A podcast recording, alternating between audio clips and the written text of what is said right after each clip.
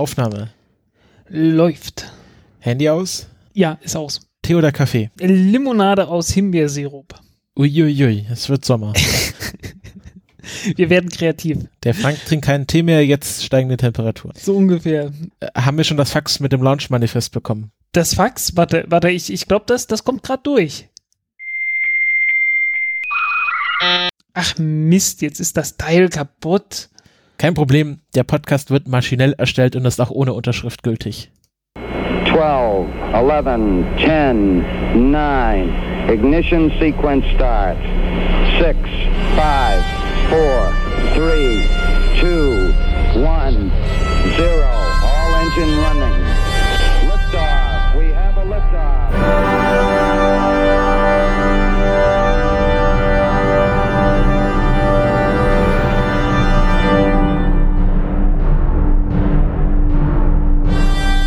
Countdown Podcast Folge 7.0, Folge 70. Ich begrüße den Frank. Hallo Frank. Hallo Christopher. Ja, den kleinen Couchgag ähm, widmen wir diese Folge dem Andreas Schepers äh, auf Twitter, der uns ähm, den, äh, den fantastischen Fakt ähm, mitgeteilt hatte, dass ähm, äh, bei Rakott und Dnieper äh, Starts äh, erst das offizielle Fax den Starttermin und das Launch-Manifest bestätigt. Weil anscheinend da irgendwas unterschrieben sein muss und das man dann halt durchfaxen. Ja, Ähm, ja, Folge 70, äh, eine runde Zahl. naja, je nach, äh, je nach Zahlsystem. Nee, Also im, im allgemein gebräu- gebräuchlichen Dezimalsystem ist es eine runde Zahl. Ja, das Äh, schon. Ähm, und ähm, um mal nicht, um was zu vorwegzunehmen, wir haben eine krasse Woche vor uns. Ja, kann man so sagen. Denn uns steht die Ila ins Haus. Du bist da ein bisschen, du bist als Fachbesucher, als richtiger, echter Journalist äh, unterwegs. Ja, ich bin als echter Journalist unterwegs, nicht als falscher. Genau. Ähm, Mit Ausweis und allem. Wird da irgendwie die ersten zwei Tage erstmal mit dem Lutz unterwegs sein und einen zweiten Tag dann mit den Golem-Leuten Mhm. und dann äh, den dritten Tag, Da bist du auf, Da- da ist schon die Konferenz, ne? Genau. Das war der 27. Gell? ja, der Freitag. Genau, der Freitag. Und der Samstag, den, da habe ich dann, Da schläfst da, da, ja, irgend sowas. Äh, ja, genau. Wir sind nämlich beide am Freitag in Berlin äh, im Ludwig-Erhard-Haus auf der New Space Visions Konferenz. Ähm, und sind schon sehr gespannt drauf. Ähm, hoffen, dass da ein paar gute Interviews für euch rumkommen. Ähm, wahrscheinlich mehr so mehrere kurze als ein langes. Mal ein bisschen rumlaufen. Ich habe schon gesehen, sie haben ein sehr enges Vortragsprogramm, aber es gibt auch Zeit zum äh, Networken und wahrscheinlich irgendwelche Interviews aufnehmen. Hoffe ich mal. Ja, wir werden sehen. Wir werden sehen. Und ähm, genau, wir haben auch äh, jetzt schon diese Folge ein anderes Interview für euch. Äh, das werdet ihr dann am Ende der Folge hören. Und wir kommen mal zu den Leuten, die uns äh, Geld geben. Da äh, bedanken wir natürlich erstmal unseren Patronen. Äh, zum einen Johannes, Jochen, Ronald, Thomas, Hori, Falco, Packelwudding, Markus, Meh, McMurdoch, Fabian, Sandra, Giuliano, Hans, B-Bone, Mpingo, Rominger, Raw Aero oder Ravio, Raviro, 19 Grad, Torben, Martin und Sebastian. Und der Thomas, bedank, bei dem bedanken wir uns nochmal äh, doppelt, weil er uns nochmal eine Einzelspende für den IRC zukommen ließ, genauso wie, ähm, habe ich das vorgelesen, Alejandro und äh, Manuel, ich glaube, das habe ich schon letztes Mal gesagt. Auf jeden Fall, ähm, bedanken wir uns bei allen, die uns jetzt auch sozusagen zweckgebundene Spenden für den IRC zukommen lassen. Das ist wirklich sehr schön, dass das so gut klappt ähm, und hoffen, dass äh, das äh, das auch so weitergeht. Ähm, wem ich äh, immer wieder vergesse zu danken, wo ich weiß, dass er uns auf LiberaPay unterstützt, ähm, ist der Ingo. Äh, auch herzlichen Dank an dieser Stelle. Ähm, auf LiberaPay, das, äh, das ist stagniert gerade so ein bisschen, so wieder auf 15 Förder, Förderern und Förderinnen. Ähm, das kann noch ein bisschen mehr werden. Ich habe da jetzt mal als Ziel, man kann ja da Ziele einsetzen, mal 250 Euro pro Woche eingestellt. Das sind ähm, etwas mehr als 1000 Euro pro Monat, das ist ein bisschen, das ist viel, es kommt einem viel vor, aber ich sag mal so, wenn das Ziel erreicht ist, dann ist das so viel Geld, dass, dass wir, dass wir uns da hier, hier auch für einen ganz guten Stundenlohn auszahlen können und ähm, das ist ja im Grunde das Langzeitziel hier, dass äh, nicht, also Frank hat ja schon einen Beruf, aber ähm, dass ich auch so ein bisschen das hier auch als äh, meinen Teilzeitberuf ansehen kann. Das ist so das Langziel, was wir jetzt mal anstreben, nachdem äh, der IRC schon so gut geklappt hat in seiner Finanzierung oder gerade so gut klappt. Ja, ähm, weil hä, Arbeit ist Arbeit und äh, äh, ist auch wenn Arbeit Spaß macht, ich habe das wirklich in den letzten Jahren, wo ich ja halt äh, äh, so halbwegs beruflich tätig bin, mitbekommen. Ähm, ich habe ja mehr oder weniger mein Hobby zum Beruf gemacht und äh, auch wenn es Spaß macht, so an sich, äh, Arbeit bleibt am Ende Arbeit. Und irgendwann ist man einfach ausgelastet und dann äh, ist irgendwo Schicht im Schacht und äh, ja. Genau. Äh, und man muss auch sagen, wir investieren ja pro Folge komisch. so vier bis sechs Stunden einfach auch, also nicht nur Aufzeichnung, sondern auch Vorbereitung und Nachbearbeitung. Also äh, Frank mehr Vorbereitung, ich mehr Nachbearbeitung des Podcasts. Und ähm, wenn man da sich mal überlegt, so 60 Euro Stundenlohn, das ist halt, was man halt äh, so verlangt, wenn man halt davon leben will. Ich bin da etwas äh, großzügiger, also nicht nicht mehr, sondern eher weniger, aber ja, ne, das ist. Das habe ich tatsächlich bei diesem bei diesem äh, BR Podcast Projekt äh, mal gehört, also wo eine so Berufsberaterin sagte, also unter 60 Euro würde sie nichts machen, äh, Stundenlohn, weil das ist einfach, ja, also es ist halt. Ja, äh, ich, also man man hört einiges äh, unterschiedliches. Äh, Gerade wenn es, also ich meine, klar, äh, wenn, wenn du für irgendwie eine Lokalzeitung oder sowas arbeitest, ähm, da ist selbst sowas wie ein Tagessatz von 150 Euro äh, illusorisch, ne? Ja. Aber wir sind ja sozusagen unsere eigenen äh, Bosse und können uns unser eigenes Gehalt aussuchen. Ob wir das dann auch bekommen, ist eine andere Sache. Aber äh, einfach so als mal als Richtwert, ähm, wenn, wenn, wenn wir ähm, äh, einfach, einfach sagen können, wir, wir investieren jetzt hier einen Tag pro, äh, pro Folge in, äh, in den Content Podcast und können das auch als Gehalt verbuchen. Das wäre schon ganz gut, das, so langfristig gesehen. In, das ist schon, es ist schon ganz witzig, äh, weil ich halt äh, lange Zeit halt nicht gearbeitet habe und einfach bloß irgendwie möglichst wenig Geld ausgegeben habe. Irgendwie, es fehlt einem der Bezug dazu, wie viel eigentlich äh, typischerweise für Dinge äh, äh, verlangt wird. So an Arbeit pro Stunde, weil äh, ich war immer, äh, zeitreich und geldarm. und jetzt bist du geldreich und zeitarm? Nee, nicht wirklich. Äh, ich, ich suche irgendwie, ich, ich strebe etwas in der Mitte dazwischen an. Ja.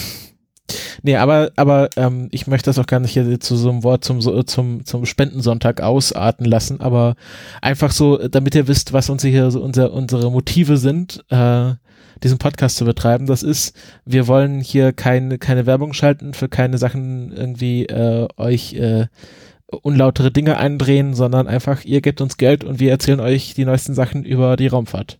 So ist der Deal. The New Deal. Naja. Und es macht nebenbei auch trotzdem einfach Spaß. Das, und, das ist die Grundvoraussetzung. Wir machen natürlich einfach auch so. Ja, also, genau. muss man ganz ehrlich sagen, äh, wir, wir haben es angefangen ohne Geld und äh, wir haben weitergemacht ohne Geld und wir werden auch äh, jetzt nicht aufhören. Aber wir werden auch deswegen nicht aufhören, aber es wäre schon toll. Genau. Gut, äh, kommen wir mal weiter zum Feedback. Da hast du äh, was äh, vom Nippler empfohlen bekommen. Ja, äh, gestern hat er mir äh, von einem Buch erzählt, äh, nennt sich Eccentric Orbits, The Iridium Story von, von John, Bu John Bloom. Ähm, ich habe das Cover nicht allzu oft gesehen, weil ich habe das Ganze als E-Book und habe wesentlich das E-Book jetzt gelesen. Ähm, zumindest ein Drittel davon. Äh, und das ist eigentlich nicht schlecht. Also wie die, wie die Iridium-Konstellation äh, zustande gekommen ist. Ähm, man sollte dazu sagen, der Typ ist Amerikaner und genauso schreibt er auch. Ähm, ein bisschen halt so, so, ja, was soll ich sagen? Äh, Pathetisch. Der, genau, so ein bisschen, ein bisschen patriotisch ist er. Ähm, soll heißen, alles, was die selbst machen, ist irgendwie toll und wenn bei anderen was schief läuft, dann ist das ganz besonders furchtbar schlecht. Ähm, er schreibt etwas abfällig über die Russen, was ich nicht in Ordnung finde, weil eigentlich äh, fängt die ganze Story ja damit an, dass die Iridium-Satelliten, äh, dass die Firma irgendwann mal einfach pleite war und das ganze Konzept, was die selbst sich so ausgedacht haben, überhaupt nicht funktioniert hat. Und äh, da sollte man äh, doch sehr vorsichtig sein, sich über andere Leute abfällig zu äußern. Gerade über die Russen. Äh, ja, also Russen, auch andere, auch über Europäer ist er recht abfällig gewesen. Ähm, ja, aber es ist trotzdem, es lohnt sich zu lesen. Sehr also es hat Schwächen, aber äh, es hat mehr Stärken als Schwächen, das Buch. Genau, Eccentric Orbits. Finde ich sehr lustig, da die Iridium-Satelliten ja äh, wahrscheinlich nicht in einem wirklich exzentrischen Orbit unterwegs sind. Ja, doch ein bisschen. Okay. Ja, sie, sie müssen ein bisschen exzentrisch sein, damit sie nicht äh, alle gleichzeitig zur selben Zeit am gleichen Ort sind, weil sie ansonsten einfach gegeneinander äh, ja, kollidieren würden. Okay. Ja, Deswegen ein bisschen exzentrisch ist er. Genau, Nicht viel. Ja, gibt's gibt's in allen äh, Variationen, gibt's sogar als Hörbuch ähm, zum Hören, wahrscheinlich ja. nur auf Englisch, aber trotzdem. Wer, hm. das, wer, wer das bevorzugt und äh, dann in jedem, äh, jede, jedem gut sortierten Fachhandel online oder offline erhältlich. Eccentric Orbits von John Bloom. Ähm, gut. Ich bin erst zu einem Drittel durch, äh, die restlichen zwei Drittel, ich weiß es nicht, wie gut oder schlecht der Rest dann ist. Okay. Ähm, aber vielleicht kannst du dann nochmal berichten, wenn du durch bist. Ja. So ganz kurz. Ja, wenn ich da in dem Stress der nächsten Woche äh, dazu komme und das dann mir auch noch im Kopf ist. Ja. Dass mir dann auch noch im Gedächtnis ist, so rum. Ich werde dich dran erinnern. Kommen wir mal äh, zu unseren Themen. Da äh, sind wir, äh, sind wir noch mal ganz knapp äh, vom Ende der Welt äh, entfernt gewesen letztes Wochenende. Was denn da Ende passiert? der Welt nicht gleich, aber äh, außerdem so knapp war es nicht. Es waren 180.000 Kilometer dazwischen. Ja, erzähl doch mal, was jetzt nicht knapp war. Es war ein Asteroid, mal wieder, ähm, der einen Tag vor der größten Annäherung an die Erde entdeckt wurde mit einer Größe so 50 bis 100 Meter. Was ähm, doch schon, ja, heftig ist. Das ist so, so Tunguska heftig. Also, ähm, der letzte, ach, wie heißt es? Jetzt komme ich nicht. Chelyabinsk? Chelyabinsk. Jetzt kam ich einfach nicht auf den Namen. Ähm, ja, der, der letzte größere Meteorit, den wir, äh, von dem ja, von dem es tatsächlich mal Filmaufnahmen gegeben hat, war ja Chelyabinsk gewesen. Ähm, so furchtbar weit weg war man da nicht davon, dass es da Tote gab. Ähm, es gab paar tausend Verletzte, einfach bloß durch eingedrückte Fensterscheiben. Und äh, wenn man mal im Internet so guckt, also Atomwaffen äh, wurden ja durchaus getestet und da wurden auch die Auswirkungen getestet. Ähm, der Unterschied zwischen einer Druckwelle, die ein Fenster kaputt macht und einer Druckwelle, die ein Haus kaputt macht, ist nicht so groß, wie man denken würde ähm, also da reicht dann so, so doppelt bis viermal so viel oder so und dann, dann fetzt da auch mal so ein Haus weg oder so. Ähm, also man war da noch ziemlich, also Chelyabinsk war wirklich nah dran. Das Ding war 20 Meter groß. Als es dann durch die Atmosphäre geflogen war? Nee, vorher. Ach so, okay. Ja gut, dann wären ja 100 Meter schon mal noch ein Stück mehr. 50, 50 ist schon ein ganzes Stück mehr. Das, also, also das, das hätte schon ordentlich gewumst. Das hätte ordentlich gewumst. Also ähm, die 20 Meter haben gereicht. Wäre. Die 20 Meter haben gereicht für äh, ungefähr, also von der Energiemenge her 500 Kilotonnen. Und äh, wenn man jetzt sagt, okay, wir nehmen das, das gleiche Ding und genauso schnell und sagen, das Ding hat 50 Meter Durchmesser, naja, zweieinhalb Mal, aber in Breite, Länge und Höhe. Dann kann man ausrechnen, 2,5 mal 2,5 sind 6,25. Das nochmal mal 2,5, dann ist man ungefähr bei 15, also 15 mal so viel. Und da ist man dann bei sowas wie, naja, 8 Megatonnen äh, äh, TNT-Äquivalent.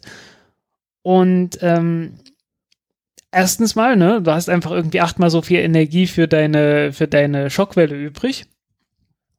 Ja. So heißen, das hätte dann mit Sicherheit gereicht. Also sowas reicht dann einfach, um, um Gebäude einfach flach zu legen.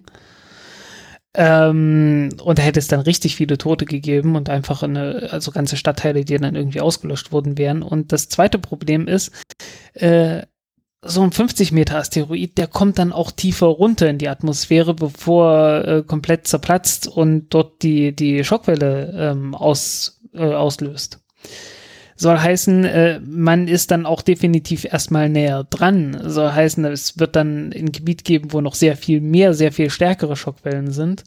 Also äh, ja, also die die Sache mit den 20 Metern ist echt, also äh, man hatte echt Glück gehabt. Das war so so wirklich noch mh, hm, gerade so noch, dass es alles nur mit Schnittverletzungen und ähnlichem abging. Also da war man wirklich sehr sehr nahe dran an an, an richtig böse. Ja, warum eigentlich immer Russland? Also Chelyabinsk, Tunguska, einfach wegen der äh, Wahrscheinlichkeit, wegen der Landfläche? Größe, Größe, einfach Größe. Äh, ich glaube, ich weiß gar nicht, ob äh, Äquator ist. Es kann sein, dass die, dass man Richtung Pol etwas höhere Chancen hat.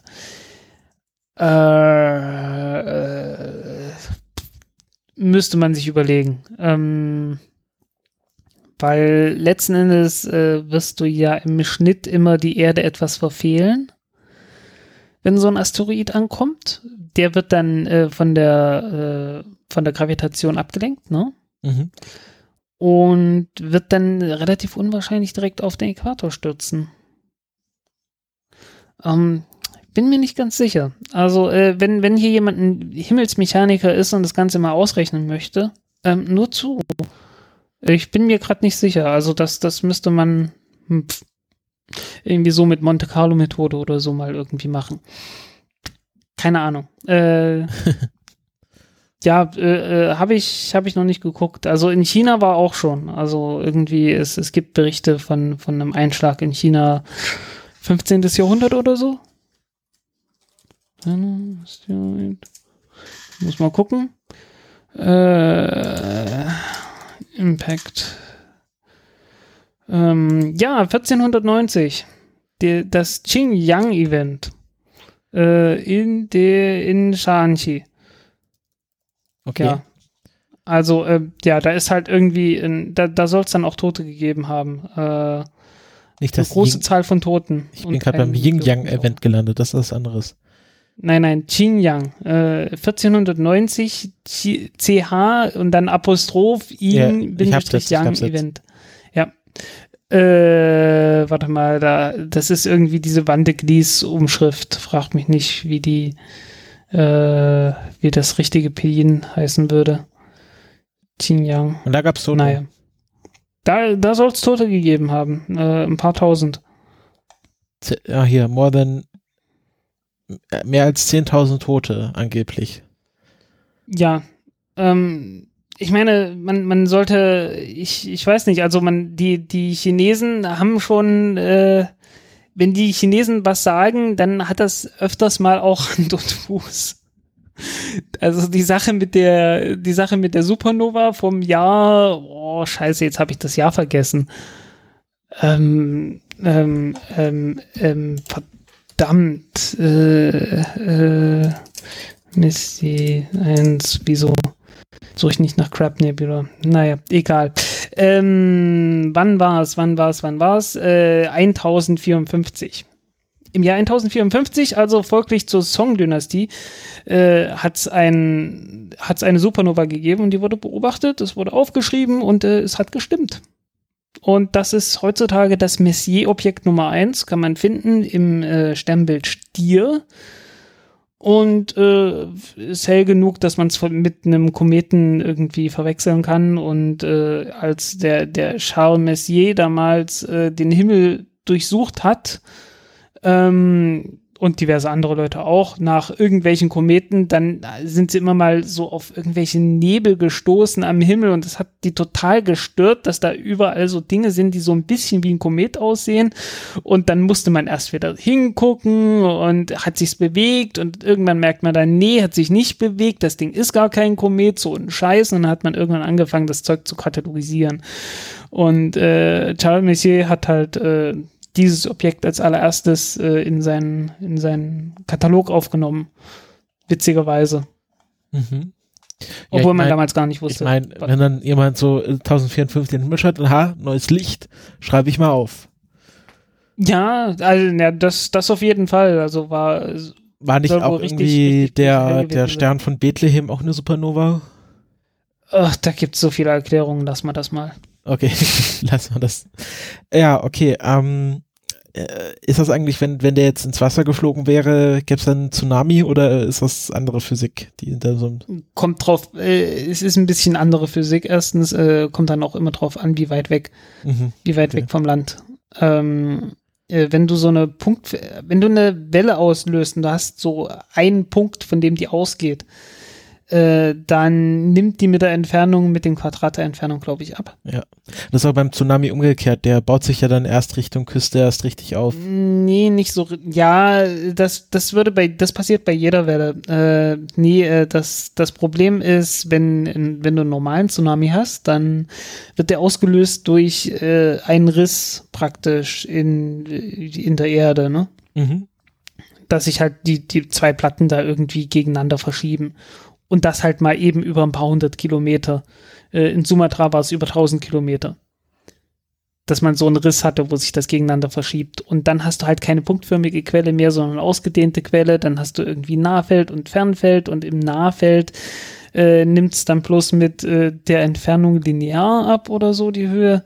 Und so weiter und so weiter. Du hast da andere Mathematik.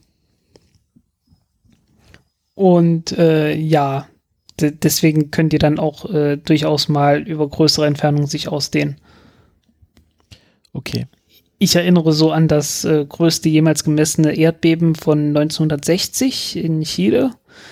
Magnitude 9,6, glaube ich. Und äh, das hat einen Tsunami ausgelöst, der hat dann noch in, äh, in Japan, also am anderen Ende der Welt mehr oder weniger. Äh, also wirklich so im Sinne von, äh, ich glaube, es gibt kaum einen Punkt, wo man noch weiter von der, von der gegenüberliegenden Küste eines Ozeans entfernt wäre als von Japan aus. Äh, hat da noch ein paar hundert Leute getötet, Hm. der Tsunami. Also das war schon böse. Ja. Das waren so Größenordnungen vier, fünf Meter oder so dann noch in Japan. Man, man müsste ja mal diskutieren. Äh, einen Tag vorher hat man das Ding entdeckt. Ja. Ne? Ähm, bisschen spät, ne? Äh, fand ich auch, aber ich meine, das ist ja nichts Ungewöhnliches, dass man den ein bisschen spät entdeckt. Ja, äh, weil wir wurden auch darauf hingewiesen, äh, auf die Diskussion letzten Endes. Ähm, Also hier Neocam und so. das Problem ist einfach, äh, der Himmel wird nicht ständig durch, durchmustert. Ähm, das wäre an sich kein Problem. Also so von der, so vom Aufwand her, wenn man sich so anguckt, wofür alles Geld ausgegeben wird, das würde sich schon machen lassen. Äh, Teleskope sind äh, teuer, aber nicht so teuer. Erst recht nicht, wenn sie am Boden stehen. Äh, da könnte man durchaus auch mal jeden Tag den Himmel durchmustern äh, mit einer ordentlichen, äh, relativ ordentlichen Performance. Ähm, ja, aber es wird einfach kein Geld dafür ausgegeben. Schlichtweg. Also es ist äh, ja, es ist einfach bloß eine, eine reine Geldfrage, dass man einfach sagt, okay, äh, wir sagen jetzt einfach bloß, äh, aus Sicherheitsgründen sollten wir mal besser alles durchmustern, was da oben gerade äh, so abläuft, damit wir größere Asteroiden rechtzeitig finden. Das zweite Problem ist natürlich, ähm, was macht man, wenn man dann so ein Ding findet und rausfindet, äh, dass es ähm, Eindeutig Äh, das Bruce Willis abstürzt. hinschicken. Ah, apropos, äh, mir fällt jetzt noch was ganz anderes ein. Ähm, Im Jahr 2008 äh, ist, ist über äh, ist das erste Mal ein Asteroid abgest abgestürzt namens TC3. Äh, kann man finden, Wikipedia 2008 TC3. Ähm, das war das erste Mal, dass ein Asteroid, der auf die Erde gestürzt ist, entdeckt wurde, bevor er auf die Erde gestürzt ist. Auch irgendwie so einen Tag vorher oder so. Und äh, der wurde jetzt untersucht und da kam jetzt irgendwie auf Nature, glaube ich, ein Paper raus, äh, dass der wohl von, also dass man da Nanodiamanten, nee, nee, nee, was Nano? Nee, es waren eher, eher Mikrodiamanten, es waren ein paar Mikrometer groß, drin gefunden hat. Ähm, und der Meteorit stammt wahrscheinlich von einem Planeten, so größenordnungsmäßig irgendwas so groß wie Merkur, Mars oder irgend sowas, äh, weil ansonsten sich die Diamanten nicht hätten bilden können. Ähm, ja, also hat es schon mal gegeben.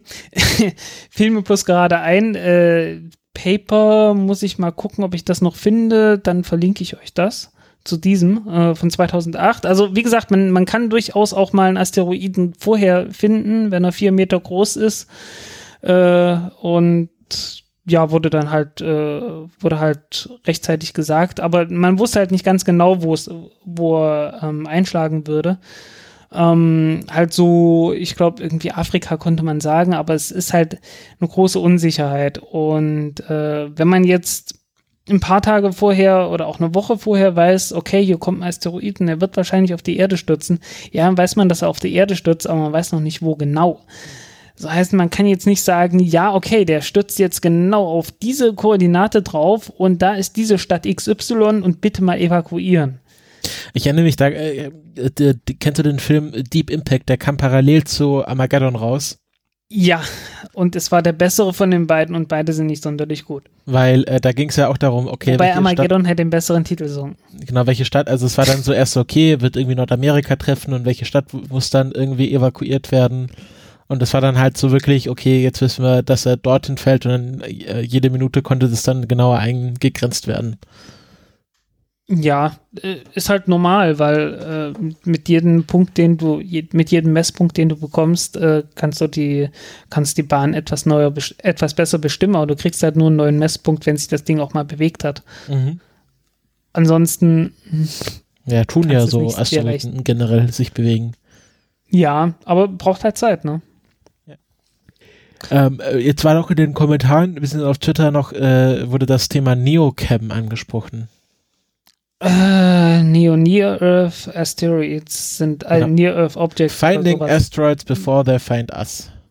Genau, äh, also es gibt diverse, es gibt halt diverse Projekte, die genau das sagen. Okay, wir sollten jetzt äh, Satelliten starten, äh, ent entweder Satelliten starten oder das Ganze vom Boden aus machen und das beobachten. Aber es ist halt, es, es existiert halt noch nicht, ne? Obwohl es von da, von, vom Geld her jetzt nicht so unendlich teuer wäre. Also das mal zu machen. Letzte News von ähm, Neocam ist 4. Januar 2017. Neocam found, funded for extended Phase A Study. Ich weiß jetzt nicht, ob das jetzt das Ende ist von Neocam oder ob da noch was kommt. Äh, muss man bei Wikipedia schauen. Du meintest, dass das dann doch nicht finanziert geworden wäre? Nee, nee, äh, es ist Nein, man, man hat halt nicht gesagt, jetzt, okay, Chelyabinsk, äh, es war doch schon ziemlich knapp. Äh, da hat man nicht gesagt, hey, äh, wir sollten jetzt wirklich dringend mal äh, schnellstmöglich ein, ein, Netzwerk aufbauen von Teleskopen, die den Himmel beobachten können, weil das hätte man längst machen können. Ähm, ja, wird wohl sich noch eine Weile hinziehen. Mhm. Äh, wahrscheinlich muss da wirklich erst was Böses passieren, aber ähm, das Glückliche ist, äh, größeres Ding stürzt nur ungefähr alle 100 Jahre mal auf die Erde. Das reicht ja. Es reicht völlig, ne? Also, wenn man sich so überlegt, okay, ungefähr alle 100 Jahre kommt auf irgendeinem beliebigen Ort der Erde etwas runter, das die Sprengkraft einer größeren Wasserstoffbombe hat. es ist im Prinzip etwas, äh, wo man sich dann doch damit beschäftigen sollte, wenn ich meine. Ähm, ja, das nächste Problem ist, also was kann man machen, ne? Du, du entdeckst das Ding irgendwie eine Woche im Voraus und äh, ja, was, was nun? Äh, evakuieren wird schwierig, weil, ähm, wie gesagt, man weiß nicht unbedingt, wo das Ding runterkommt, äh, mit äh, hinreichender Präzision, um zu sagen, okay, äh, hier bitte alles packen und äh, ihr habt einen halben Tag noch Zeit, um irgendwie ein paar hundert Kilometer weit weg zu fahren, damit ihr garantiert außer, außerhalb der Trefferzone seid. Von Verkehrschaos und ähnlichem will ich mal gar nicht reden. Ähm, Im Prinzip äh, müsste man irgendwas machen im Sinne von, wir schicken eine Rakete hoch und äh, äh ja, versuchen das Ding weitgehend zu zerbröseln äh, in Teile, die halt so 20 Meter oder kleiner sind, damit die möglichst wenig Schaden auf der Erde anrichten können. Und also wie gesagt, dann, dann hast du halt irgendwie so mehrere Brocken, die halt etwas klein, die halt kleiner sind und musst dann halt gucken, dass die, dass die klein genug sind letzten Endes. Also die Tatsache, dass man dann mehrere Asteroiden hat, das ist noch nicht so das Problem. Die ist, die müssen bloß klein genug sein. Ähm, das könnte man dann nehmen. Äh, man braucht nicht unbedingt eine Atombombe. Also für 50 Meter Brocken oder was in der Größenordnung äh, wird es eigentlich auch schon vollkommen reichen, wenn man äh, ja einfach bloß ein paar Tonnen Zeug, ein paar Tonnen irgendwas möglichst schnell dagegen knallen lässt. Äh, weil hat genug Energie. Also ähm, irgendwie eine Tonne, die mit 2,6 Kilometer pro Sekunde irgendwo draufhaut, äh, hat, hat so viel Energie wie eine Tonne TNT. Wenn man so in die Richtung, ähm, naja, sagen wir mal 8 Kilometer pro Sekunde oder so kommt, äh, was so typische Relativgeschwindigkeiten sind äh, von irgendwelchen Asteroiden, eher so 10 Kilometer pro Sekunde oder so, dann kommt man dann so in Größenordnungen von, äh, wenn man eine Tonne draufhaut, dann hat man die Energie von 10 äh, Tonnen TNT. Und damit lässt sich schon ganz ordentlich was an Kratern da drin reißen. Äh, das heißt, man könnte das durchaus einfach dadurch zerbröseln, Stück für Stück, indem man einfach tonnenschweres Zeug da draufhaut. Ähm, aber man braucht halt eine Rakete, die startbereit ist, äh, die das passende Gewicht hat äh, obendrauf passende Nutzlast und äh, hinreichend genau steuern kann. Und, ich sag mal äh, so, in Elon we trust. Ja, ja, so, so oder so ähnlich, ne? Ähm, also langfristig kann man da durchaus. Kannst du, kannst du mir sagen, wie viel Tesla es benötigt, um einen Asteroiden aufzuhalten? naja, also so ein Tesla wiegt 1,5 Tonnen. Ähm, ich weiß nicht, ob der die perfekte Form dafür hat. Nee, müsste man sich. Wenn der äh, Tesla perfekt rund wäre und in einem Vakuum. Na, im Vakuum ist er ja. perfekt rund ist er noch nicht. ähm, nee, äh, wahrscheinlich bräuchte man irgendwas möglichst Kompaktes halt, äh, um ein Stück in den Asteroiden reinzukommen, äh, um dann halt so den, den, den maximalen Effekt zu haben. Mhm. Ähm, es gab ja mal eine, es gab ja mal eine äh, Mission, die ich weiß gar nicht, ob die vor oder nach dem Kinofilm benannt wurde, äh, Deep Impact. Und da hat man das ja gemacht mit 380 Kilogramm Kupfer oder so. Äh, Deep Impact Mission. Ja. Deep Impact Sonde war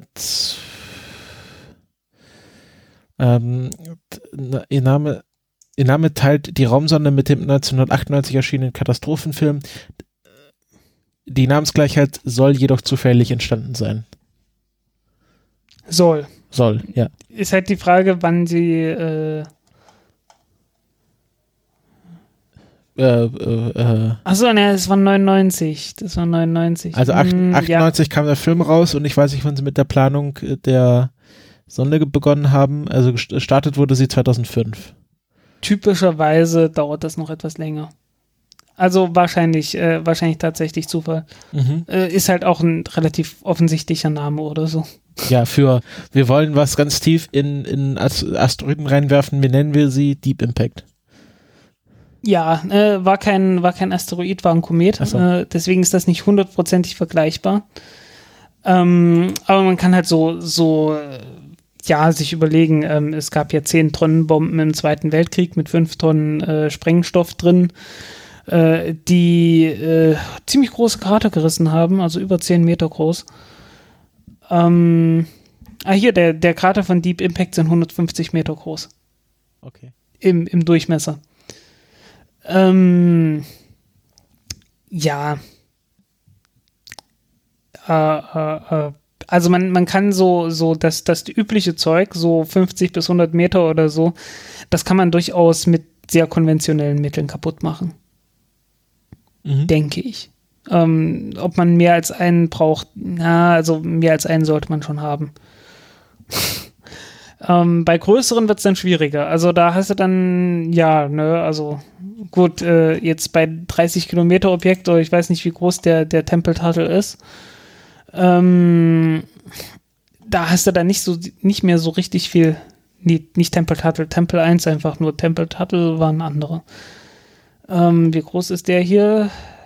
Äh, fünf mal sieben Kilometer. Also da, da brauchst du schon was anderes. Den kriegst du so leicht nicht kaputt. Äh, ähm, aber ich glaube, äh, bei, in der Größenordnung wissen wir langsam, dass da, da in, in, der Erdnähe nicht mehr allzu viel ist. Haben aber schon alles weggeräumt. Ich glaube, der hat man katalogisiert. Okay. Ähm, ich bin mir nicht sicher. Äh, vielleicht nicht alles, aber den allergrößten Teil. Das, das größte Problem sind tatsächlich die kleineren. Weil einfach sehr lichtschwach, äh, reflektieren nicht viel Licht, um, schwer zu finden. ist ein Problem, ne? Gut, dann ähm, sind wir, glaube ich, durch mit dem Asteroiden-Thema. Genug Angst gemacht für diese Folge. Genug Angst gemacht, na gut. Okay. Ich komme mal, ich komme mal wieder zurück zur Erde. Rocket Labs ähm, hatte ja jetzt ihren dritten Flug angekündigt mit dem Titel It's Business Time. Aber es war dann doch noch nicht so ganz wirklich Business Time, weil sie haben den, ähm, den Start, der war für den 20. April angesetzt. Ähm, also zwischen dem 20. April und 3. Mai. Und, ähm, und haben das jetzt nochmal um, um fast ein paar Monate verschoben. Ein paar Monate gleich? Ich, ich mindestens, mindestens ein paar Wochen. Also ich weiß nicht, ob es gleich ein ganzer Monat geworden ist. Ähm, auf jeden Fall ähm, war mit den ähm, genau genau mit den äh, Motor äh, unusual Motor Controller Behavior im äh, Wet Dress Re Rehearsal. Also irgendwie haben sie das äh, Generalprobe und da haben sich die äh, Controller von den Raketenantrieben komisch verhalten und ähm, ähm, sie wollten das jetzt nicht so, sie hatten jetzt ein paar Tage, das zu reparieren, aber das war dann doch zu kurzfristig und äh, sie brauchen jetzt noch zusätzliche Zeit, um die Daten neu zu bewerten und das dauert jetzt noch ein bisschen, bis sie tatsächlich ihren ersten Business-Time-Flug machen. Ja. Ähm, mal gucken, ja, das, das Neueste ist das nächste verfügbare äh, Startfen Startfenster. Das wäre? Genau das. okay, gut. Also noch nichts genaues weiß man nicht. genau. Uh, new launch window is due to open in coming weeks with defined dates to be confirmed soon. Also ja, nichts genaues weiß man nicht. Ähm, ja, also äh, man hat gehört, die die Feuerwehr musste kommen. also. Aber äh, die die stand halt die steht halt sowieso dabei. Klar, also, aber eher so Rapid Unscheduled Disassembly oder was? Hm, weiß nicht, äh, vielleicht Rapid Unscheduled Detanking oder so. Äh, ich habe keine Ahnung, was genau los war. Haben sie auch nicht verraten, Motor wahrscheinlich. Unusual Motor Control. Woher weißt du denn, dass, die, dass die Feuerwehr kommen musste? Äh, stand irgendwo. Okay. Kann aber auch einfach Standard gewesen sein. Keine Ahnung. Ähm, ja. Ja, ja, von wegen I never want to hold again. Ja, es ist halt, es ist halt wie es ist. Ähm, die, die Rakete fliegt jetzt zum dritten Mal. Ähm, es ist eine neue Rakete, es gibt immer noch ein paar Probleme am Anfang. Äh, ich glaube, davon kann sich praktisch keine Rakete irgendwie, irgendwie freisprechen, dass es am Anfang keine Probleme gegeben hätte. Ähm, es ist so, ist normal äh, und man muss halt äh, immer so vorsichtig dabei sein, dass man äh, keine Fehler macht, die dazu führen, dass die Rakete dann irgendwie beim Start explodiert mit äh, teuren Satelliten drauf oder so. Ja. So furchtbar teuer sind die Satelliten hier, glaube ich, auch noch nicht. Ja, äh, ja, sind CubeSats, äh, die sie da starten wahrscheinlich. Ja. Noch. Ja, also geht halt noch, ne? Also deswegen sollte man halt, wenn man eine Rakete anfängt zu bauen, äh, am Anfang eine Testnutzlast drauf haben und äh, dann sich langsam steigern. Bei der nächsten Falcon Heavy Rakete, äh, da sind dann, ich glaube, 25 Satelliten dabei. Und die sind äh, nicht die allergrößten. Also ich glaube, es sind acht, äh, acht Satelliten sind Formosat die, ich weiß nicht, jeweils 200 Kilo oder sowas wiegen. Ähm, also insgesamt so sind es auch bloß wieder zwei Tonnen Nutzlast oder was in der Größenordnung, was dann gestartet wird. Aber es ist halt dann echte Nutzlast und äh, im Wesentlichen halt für die Air Force und das äh, gilt dann äh, als einer der Qualifizierungsflüge für die Air Force, weil es halt eine von deren Nutzlasten ist. Aber bis dahin ist noch, bis dahin ist noch einiges Sinn. Gut, das äh, war es auch schon zu äh, Rocket Labs, nur dass der Start jetzt noch verschoben wurde. Ähm, aber jetzt kommen wir zum, zum Raketenblock von Frank. Und jetzt kommen wir zu den großen Raketen, nämlich Omega. Ja, die Omega. Äh, ja, okay, also äh, bei, bei, ja, also ähm, es gibt eine neue Rakete, beziehungsweise eine neue alte Rakete oder ein, ein altes Konzept, das jetzt einen Namen erhalten hat, so rum, äh, nennt sich Omega. Äh, das A ist groß geschrieben, damit, das, damit der Name alleine schon mal richtig hässlich wird. Ähm, und zwar ist das die Rakete von Orbital ATK, die schon seit einer halben Ewigkeit in Entwicklung ist. Äh, na gut, nicht ewig, äh, aber irgendwie seit paar Jahren schon, also praktisch seit die, äh, ja, seit Orbital ATK, Orbital ATK heißt, glaube ich, äh, wenn nicht sogar noch etwas eher fing das an mit der Entwicklung, äh, dass man eine neue Rakete entwickeln wollte, die mit Feststoff, äh, ja, Motoren halt aus Feststoffmotoren aufgebaut ist. Ähm, äh, fast komplett. Äh, ganz oben soll eine Nee, es sollte keine Centaur-Stufe sein, es sollte irgendeine, irgendeine Wasserstoffstufe sein, die äh, noch nicht näher spezifiziert ist. Irgendwie sowas war das. Also hier in dem Cutaway steht. Ah, nee, äh, nee, RL10. RL10, genau, ja. genau. Ja. Ich konnte mich erinnern, dass ich irgendwo noch was anderes gelesen habe. Oh, vielleicht verwechsel ich das gerade. Ähm, genau, und die, und die Boosterstufen heißen Castor. Ja, Castor äh, heißen die schon immer. Also wenn du dir die Minotaur C zum Beispiel anguckst, da steckt unten ein Castor 120 drin. Also sind das auch äh, alte äh, Atomraketenteile? Äh, nicht unbedingt. Das dürfte eine Neuentwicklung sein. Ja, ähm, Fest Feststoffbooster, das ist doch immer. Aber so von der Sache her. Es ist halt keine spektakulär neue Technik. Also die hat. Aber war die, Mino war die Minotaur nicht auch eine Atomrakete? Ähm, es verwendet die gleiche Technik wie die äh, Minuteman-Rakete, glaube ich. Oder Peacekeeper, eins von beiden. Ähm, so im Prinzip hat man da einfach die, ja, äh, man hat halt gesagt, okay, wir benutzen die gleiche Technik, aber wir bauen das jetzt nur für diesen zivilen Einsatz. Und damit war es dann nicht mehr militärisch. ja, sehr schön. Ja, das, das, war das, das war das Problem, ne? Also Orbital ATK, also nein, Orbital Sciences damals äh, hatte ja die Pegasus-Rakete gehabt und die war zivil. Und die hatten auch äh, umgekehrt. Die Pegasus halt, war die vom, vom Flugzeug aus. Genau. Und gleichzeitig hatten die auch diese, die ganzen ähm, ähm, ähm, ähm hier, wie heißen sie? Minot ja, doch, das waren die Minotaur-Raketen ursprünglich, äh, was halt wirklich einfach nur, ja, die erste und die zweite Stufe von irgendeiner Minuteman-Rakete und oben noch irgendwie ein Satelliten und eine Oberstufe drauf. Ähm, und das durfte man nicht für kommerzielle Nutzlasten benutzen, weil es eine militärische Komponente und es gab dann halt äh, irgendwo ein Gesetz, das sagte, äh, Zeug vom Militär darf nicht für kommerzielles benutzt werden, weil ansonsten Problem für Wettbewerb und so weiter und so weiter. Das ist ja, das ist ja schon, war ja schon mit der Apollo-Mission so, dass die äh, Apollo-Astronauten ganze Zeit irgendwelche Souvenirs zum Mond genommen haben und die dann gewinnbringend verkauft haben. Und da gab es ja schon Anhörungen und so, das darf nicht irgendwie kein kommerzieller Nutzen aus staatlich geförderter Raumfahrt. Also nicht nur beim Militär, sondern auch bei, in Anführungsstrichen, ziviler Raumfahrt. Beim Apollo-Programm ja, war das schon so. Weil halt jeder irgendwie Angst hat, oh, da könnte es ja ein Problem geben, äh, da könnte es ja Konkurrenz geben für die Privatwirtschaft. Ähm, ja. Ja, also jedenfalls die, die neue Rakete ähm, soll wohl kommen. Ähm, sie ist dafür geplant, dass man militärische Nutzlasten startet. Soll heißen, äh, also private Nutzlasten äh, praktisch kommt gar nicht vor als Business Case. Ähm, weil ja, SpaceX ist so billig. da kommen die nicht mit. Mit der Technik jedenfalls nicht. Ähm, ist ein letzten, letzten Endes ist die Technik so ähnlich wie auch das, was man beim Space Shuttle benutzt hat. Ähm, man hat äh, ein Segment und zwei Segment Booster. Ähm, es gibt einen Castor 600 und Castor 1200. Äh, es gibt also eine mittlere und eine große Größe und dann noch eine ganz große Größe, weil die ganz große Größe hat dann nochmal Seitenbooster noch zusätzlich.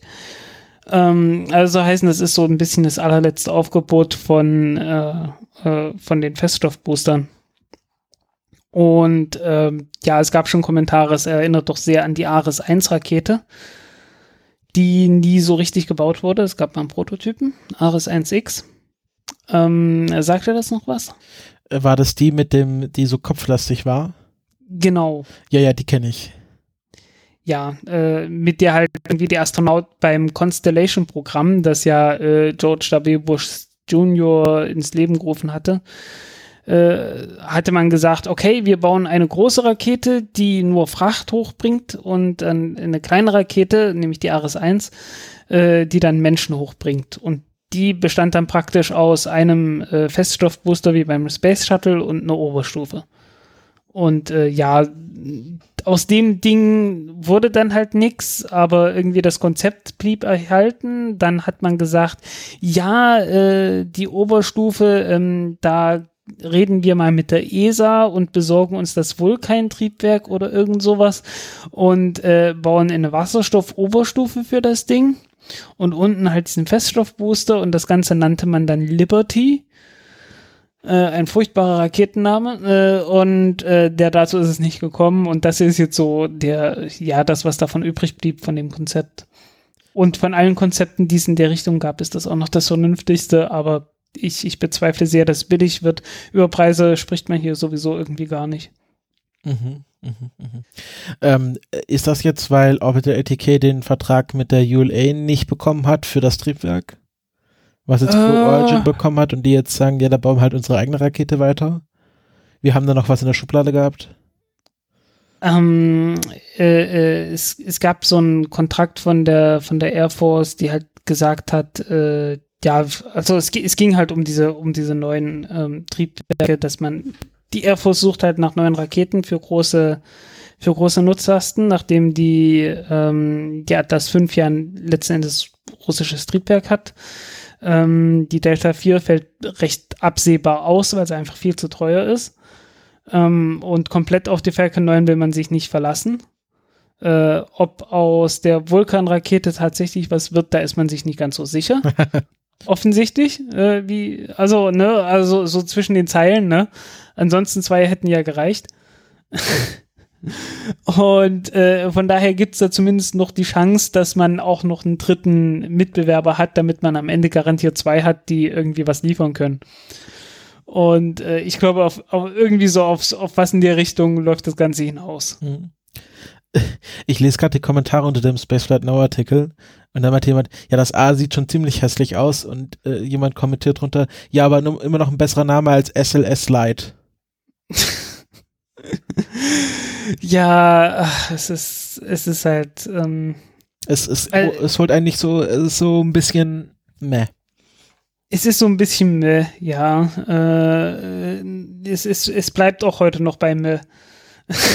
Ähm, äh, Es tut mir echt leid, aber das wird heute eine Meh-Sendung, was Raketen angeht. Ja, ich, äh, das, äh, wir haben dafür, wir haben dafür andere Themen diese Woche. Ähm, äh, wann sollen die dann, gibt's da eine Zeitlinie? Äh, 2019 soll es ausgesucht werden, nächstes Jahr, und ich glaube dann irgendwie Anfang der 20er Jahre, schätze ich mal. Äh, 2021 Okay. soll die, The soll die Roaring- Intermediate-Version. Roaring Twenties. Jetzt kommen wir bald in die Zeit, wo wir wieder 20er und 30er Jahre sagen können und nicht mehr Nuller und Zehner. Ja, genau. Stimmt, die 20er. Oh Gott, na hoffentlich, hoffentlich enden sie diesmal etwas besser als vor 100 Jahren. Ach, ach, ich sehe da, ich sehe da. Bist du viel zu pessimistisch? ich bin viel zu pessimistisch. Na gut, vielleicht sollte ich den äh, hier den YouTube-Kanal The Great War nicht mehr angucken. Äh, The War to End All Wars. Vielleicht brauchen wir wieder einen Krieg, um alle Kriege zu beenden. juhu, weil es ja beim letzten Mal so gut geklappt hat. Naja, wir hatten danach nur einen großen noch. Je nachdem, wie man fragt. Ne? Ähm, ja, jedenfalls den, den Kanal kann ich immer noch empfehlen. Äh, äh, The Great War. Äh, nee, wie heißt der?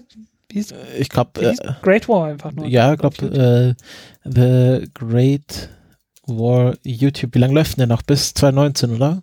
Der, hey, für 2018, aber die haben ein Nachfolgeprojekt, läuft schon für Über den Zweiten Weltkrieg. Ja, Ja. ich finde, ah, Zweiter Weltkrieg, pff, ich weiß nicht. Das ist eine, das ist dann ein Kooperationsdingens. Also die wollen eine Kooperation von äh, einer ganzen Reihe von, äh, von YouTubern machen, äh, die dann halt äh, alle gemeinsam über den Zweiten Weltkrieg so, äh, auch so in der Timeline und so weiter. Aber ich finde das, ich finde das ist doch so, Welt, Zweiter Weltkrieg ist doch schon so tot geYouTubed. Wieso machen sie nicht mal, keine Ahnung, 100-jährigen Krieg oder einen 30-jährigen Krieg? Dann, dann hätten sie Ja. wenigstens mal ein bisschen was zu tun die nächsten 30 bis 100 Jahre. Äh, weil man halt eine gewisse Reputation mit dem Ersten Weltkrieg dort, mit der Berichterstattung über den Ersten Weltkrieg aufgebaut hat. Ja, aber es kann doch nutzen, um mal einen Krieg zu, zu beschreiben, der nicht so bekannt ist. Ich meine, 30-jähriger Krieg war auch ganz schön heftig. Ja, ja, aber äh, da hast du nicht so viel, nicht so viel Material. über das dich unterhalten kannst. Ja, Es ist. ich finde auch dieses wöchentliche, dieses, ich finde das, äh, das ist mir viel zu ereignisgeschichtlich. Das kann ich als Historiker nicht gutheißen, ehrlich gesagt. das kannst du nicht gutheißen. Okay. Naja, Ähm, es ist aber halt- es gibt eine Menge Leute, die es, die es sehr, sehr wohl gutheißen und äh, ich, ich fand's, ich fand's ein tolles Format. So äh, 100 Jahre danach äh, kriegst du jede Woche so deinen Bericht, wie's, wie läuft's gerade im Krieg. Also, Und also, du, du, die, die, die Deutschen, die haben noch, die haben noch echte gute Chancen. Also du, ich meine, die haben gerade die, haben gerade die Russen raus, rausgekegelt und äh, so richtig gut stehen die Franzosen und die Briten auch noch. Du, du, das wird noch. Das wird noch was. also ich möchte, ich möchte jetzt natürlich die Arbeit von, äh, von hier Indy und seinem Team nicht schlecht reden. Die machen bestimmt ganz gute Arbeit, aber ich Ja. bin einfach, ich bin kein Fan von Militärgeschichte. Das ist, ähm, ja. Ja, Ich habe, ich, Ja, ich, kann ich ich, habe jetzt dieses dieses Jahr einen Kurs über England im 17. Jahrhundert. Da wird gerade der Kapitalismus erfunden. Das ist sehr spannend. mhm. Und die haben da auch ständig, die haben auch ständig Kriege. Also da gibt's ein Civil War nach dem anderen. Äh, und irgendwann weiß man gar nicht mehr, was jetzt äh, oben und unten ist. ja, ja, aber äh, dann haben die irgendwann damit aufgehört und dann äh, Kam die nee, Glorious Revolution. Dann ja Roll the Waves und so, ne? Ja, da äh, wird auch er erzählt, ähm, warum äh, New York New York heißt, weil das, das wurde ja von Holländern gegründet. New Amsterdam hieß es Genau, und ne? dann wurde es nämlich nach dem, ich glaube, irgendeinem so Verwandten von Charles II. Äh, war, war der Chef, der, der Herrscher über York, irgendwie, ich glaube, Graf von York. Oder, Okay, Earl. ja. So, und dann zu, zu dessen Ehren wurde es dann in New York umbenannt. New York, New York. Genau. So, bitte Frank Sinatra jetzt. Nein, das dürfen wir nicht. Das dürfen wir nicht, so ein Scheiß. Hast du noch was zu Omega zu sagen? Habe ich noch was zu Omega zu sagen? Ähm, ja, bleibt abzuwarten. Äh, irgendwie so. Ich bin wenig begeistert, aber ich wollte es mal erwähnt haben. Sonst Weil heißt es es, warum, eine- warum redet ihr nicht über die Omega? Weil es ist eine, es ist eine große Rakete, die angekündigt wird, die wahrscheinlich auch kommen wird. Ähm, ich, ich bin gespannt, wie viel das Ding am Ende kosten soll. Ich finde, man sollte dir jetzt in Zukunft nur noch Omega sagen, mit drei A mindestens. Mit 3a mindestens, na gut. Ähm, jedenfalls, wenn ich jemals bei Golem darüber schreiben will, äh, dann darf ich die nur Omega mit kleinem a nennen, weil wir haben einfach eine strikte Regel, dass so ein Scheiß nicht gemacht wird. Und womit? Mit Recht. Mit Recht, genau. Ähm, gut, äh, wollen wir weitergehen? Wir haben noch mehr Raketen zu besprechen. Ähm, äh, machen wir weiter, weiter. Äh, äh, äh, Lange Marsch grad 5. am gucken. Wir sind bei der Langen Marsch 5 gelandet, genau. Beziehungsweise die ist ja gelandet, äh, wenn auch unkontrolliert, irgendwo im, im Pazifik, glaube ich. Ja, zum Glück nicht Ähm, bei irgendjemand im Wohnzimmer. Ja, zum Glück nicht, ne? Weil die wurde von Hainan aus, vom äh, neuen Weltraumzentrum Wenchang aus gestartet. Äh, und zwar Richtung Pazifischer Ozean. Eigentlich nicht Richtung Pazifische Ozean, sondern Richtung äh, äh, Orbit. Äh, ich glaube, geostationäre Orbit war direkt angepeilt. Und das hat nicht funktioniert. Ähm, hat damals nicht funktioniert, weil, wie man jetzt rausgefunden hat, es gab ein Problem am, äh, am Auspuff sozusagen, am Auspuffsystem der, der Turbopumpen. Weil ähm, die Lange Marsch 5 Rakete ist ja so der etwas vernünftigere Klon von der äh, Ariane 5 mit nicht Feststoffboostern, sondern Flüssigboostern, die auch super funktioniert haben, so mit Kerosin und Sauerstoff und so. Und äh, Hauptstromtriebwerke. JF ein, äh, JF sage ich, äh, YF 100, ähm, was halt so, ja, nicht unbedingt ein Nachbau, aber so, so äh, äh, inspiriert von russischer Technik ist letzten Endes. Ähm, auch relativ effizient ist, etwas effizienter als zum Beispiel Merlin-Triebwerk von SpaceX, äh, so in der Größenordnung vom NK-33 von den Sowjets, ähm, nur nicht ganz so leicht. Ähm, jedenfalls ganz ordentliches Triebwerk, funktioniert auch super, äh, treibt auch die Langmarsch äh, 6 an, was ja die kleine Rakete von der Langmarsch, äh, von der neuen Langmarsch-Rakete äh, ist und die Lange Marsch 7, was die mittelschwere ist, äh, die treibt's auch an und die Lange Marsch 5 Rakete, damit alle gut verwirrt sind, äh, das ist die große Rakete. So, ähm, vier Booster mit jeweils zwei solchen Triebwerken. In der Mitte ist eine wasserstoffgetriebene äh, Kernstufe, mit zwei Triebwerken, die zusammen ungefähr so viel Schub haben wie so ein Vulkan-Triebwerk, plus dafür anderthalb Mal so viel wiegen insgesamt. Also äh, es ist nicht absoluter Leichtbau, aber muss es auch nicht sein, weil es ja nur die zweite Stufe und es gibt ja noch eine dritte. Und äh, ja, Gasgeneratorantrieb. Also so heißen, man verbrennt ein bisschen Wasserstoff mit Sauerstoff, ähm, um halt in ja letztens einen heißen Dampf zu haben, mit dem man eine Turbine antreiben kann, mit dem man die Pumpe, mit der man die Pumpe antreiben kann, die dann den Treibstoff vom Tank in das äh, Triebwerk reinschiebt. Und äh, diese, dieser Gasgenerator, nachdem der die Turbine angetrieben hat, äh, der hat dann da hinten einen Auspuff und da gab es wohl irgendwo ein Problem. So richtig genau sagt man es nicht, ähm, aber in Anbetracht dessen, dass die Turbine sehr viel äh, Leistung verloren hat, dann im Anschluss, gehe ich mal davon aus, äh, dass das direkt an der Turbine war. Schätze ich mal, weil ähm, es hat dafür gesorgt, dass man eine ziemlich große ähm, Fahne gesehen hat, die rauskam während des Fluges. Und da, äh, ja, ja, man hatte da schon Bedenken gehabt und irgendwann war dann halt offensichtlich, okay, das Ding äh, wird den Orbit nicht mehr erreichen. Ja, war blöd. Das äh, ähm, sehr laut.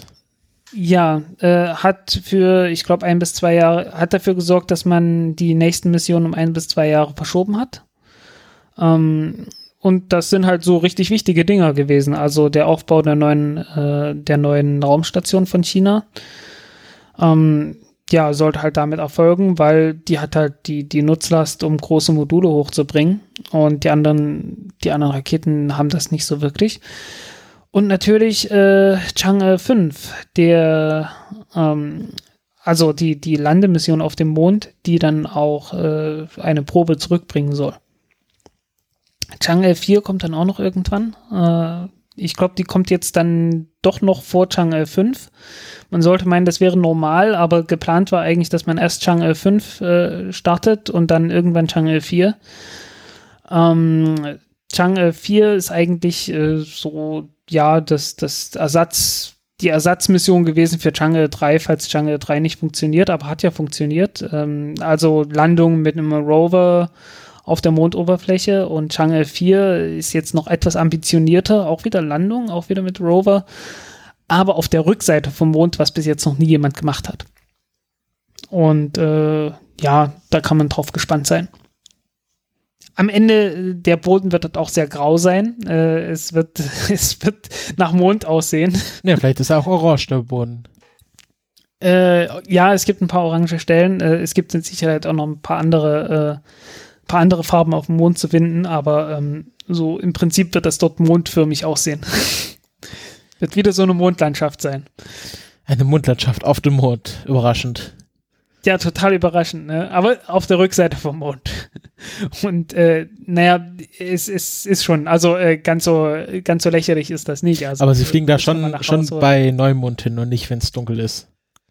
Ähm, nicht unbedingt Neumond, aber äh, je nachdem zu oder abnehmender Mond mit Sicherheit. Ja, also ist natürlich. Bei Vollmond würde ich da nicht hinfliegen. Sag ich, bin ich ganz nee, ehrlich. Weil dann ist, dann ist hinten dunkel. Äh, aber ich glaube, das Ding soll sowieso, wird wieder eine ganze Weile dort unterwegs sein. Ich meine, äh, U2 und äh, halt, ja, Chang'e 3 und U2 war der, der Jadehase, also äh, der Rover wurde U2 benannt. Ähm, ist ja eine ganze Weile unterwegs gewesen. Ich glaube, funktionieren. Also irgendwie die, die haben diverse Fehlfunktionen gehabt, aber so teilweise haben sie immer funktioniert noch. Äh, konnte sich bald nicht mehr bewegen, aber äh, so, so irgendwie UV, irgendwas, war das ein UV-Teleskop, das die hatten? Äh, irgend sowas hatten die noch und das hat noch funktioniert. Also die haben so diverse Teile, die noch eine ganze Weile funktioniert haben und äh, das wird dann dort auch so sein. Mm, natürlich kann man das, äh, kann man die Mission dann nicht direkt von der Erde aus steuern, weil äh, falsche Seite. Ne? Also braucht man noch irgendeinen Relais-Satelliten und der soll dann demnächst gestartet werden. Ja, wie gesagt, äh, Lange Marsch 5, äh, puh, ich habe es jetzt gerade nicht mehr im Kopf, wann soll der nächste Flug sein? War das noch dieses Jahr oder nächstes Jahr? Ähm, das ist jetzt die ganz große, oder? Das ist die ganz große. Äh, oh, das steht hier bei dem gar nicht da, ich weiß es gar nicht mehr. Ähm, ich hatte irgendwo eine andere Quelle gehabt, die ich jetzt hier nicht verlinkt hatte. Mhm, mhm. Ich glaube im Zweifelsfall entweder Ende des Jahres oder nächstes Jahr. Also hier steht November 2018, wenn Cheng, äh, also die ähm, Payload ist äh, Sichuan 20. Shit- Shitjan 20. Shitjan, ja. genau. Versuchssatellit 20 oder Versuchs irgendwas. Und dann 2019 Chang'e 5 Lunar Sample Return, genau, äh, und dann, äh, was ist Genau. denn Ti- Tianjie Space? Tianhe ist äh, Tian, Tianhe ist äh, das, also Tian ist wieder äh, der, der, der Himmel Mhm. und He ist Harmonie. Ah, also nicht mal Himmelspalast, sondern Himmelsharmonie. Ja, aber das ist die zentrale, das ist der, der Knoten sozusagen. Der Knoten von der Raumstation. Okay. Der mittlere Teil. Äh, Gibt es nicht auch ein Harmony-Modul von, genau, Harmony-Modul, welches war das? Das war doch? ISS-Modul, ja, ja, ISS-Modul, äh, Common Buffering Power, Utility Hub Node 2. Also, ja, letzten Endes, vom Namen her ist das, das gleiche, ne? Mhm. Mhm. Mhm. Ähm,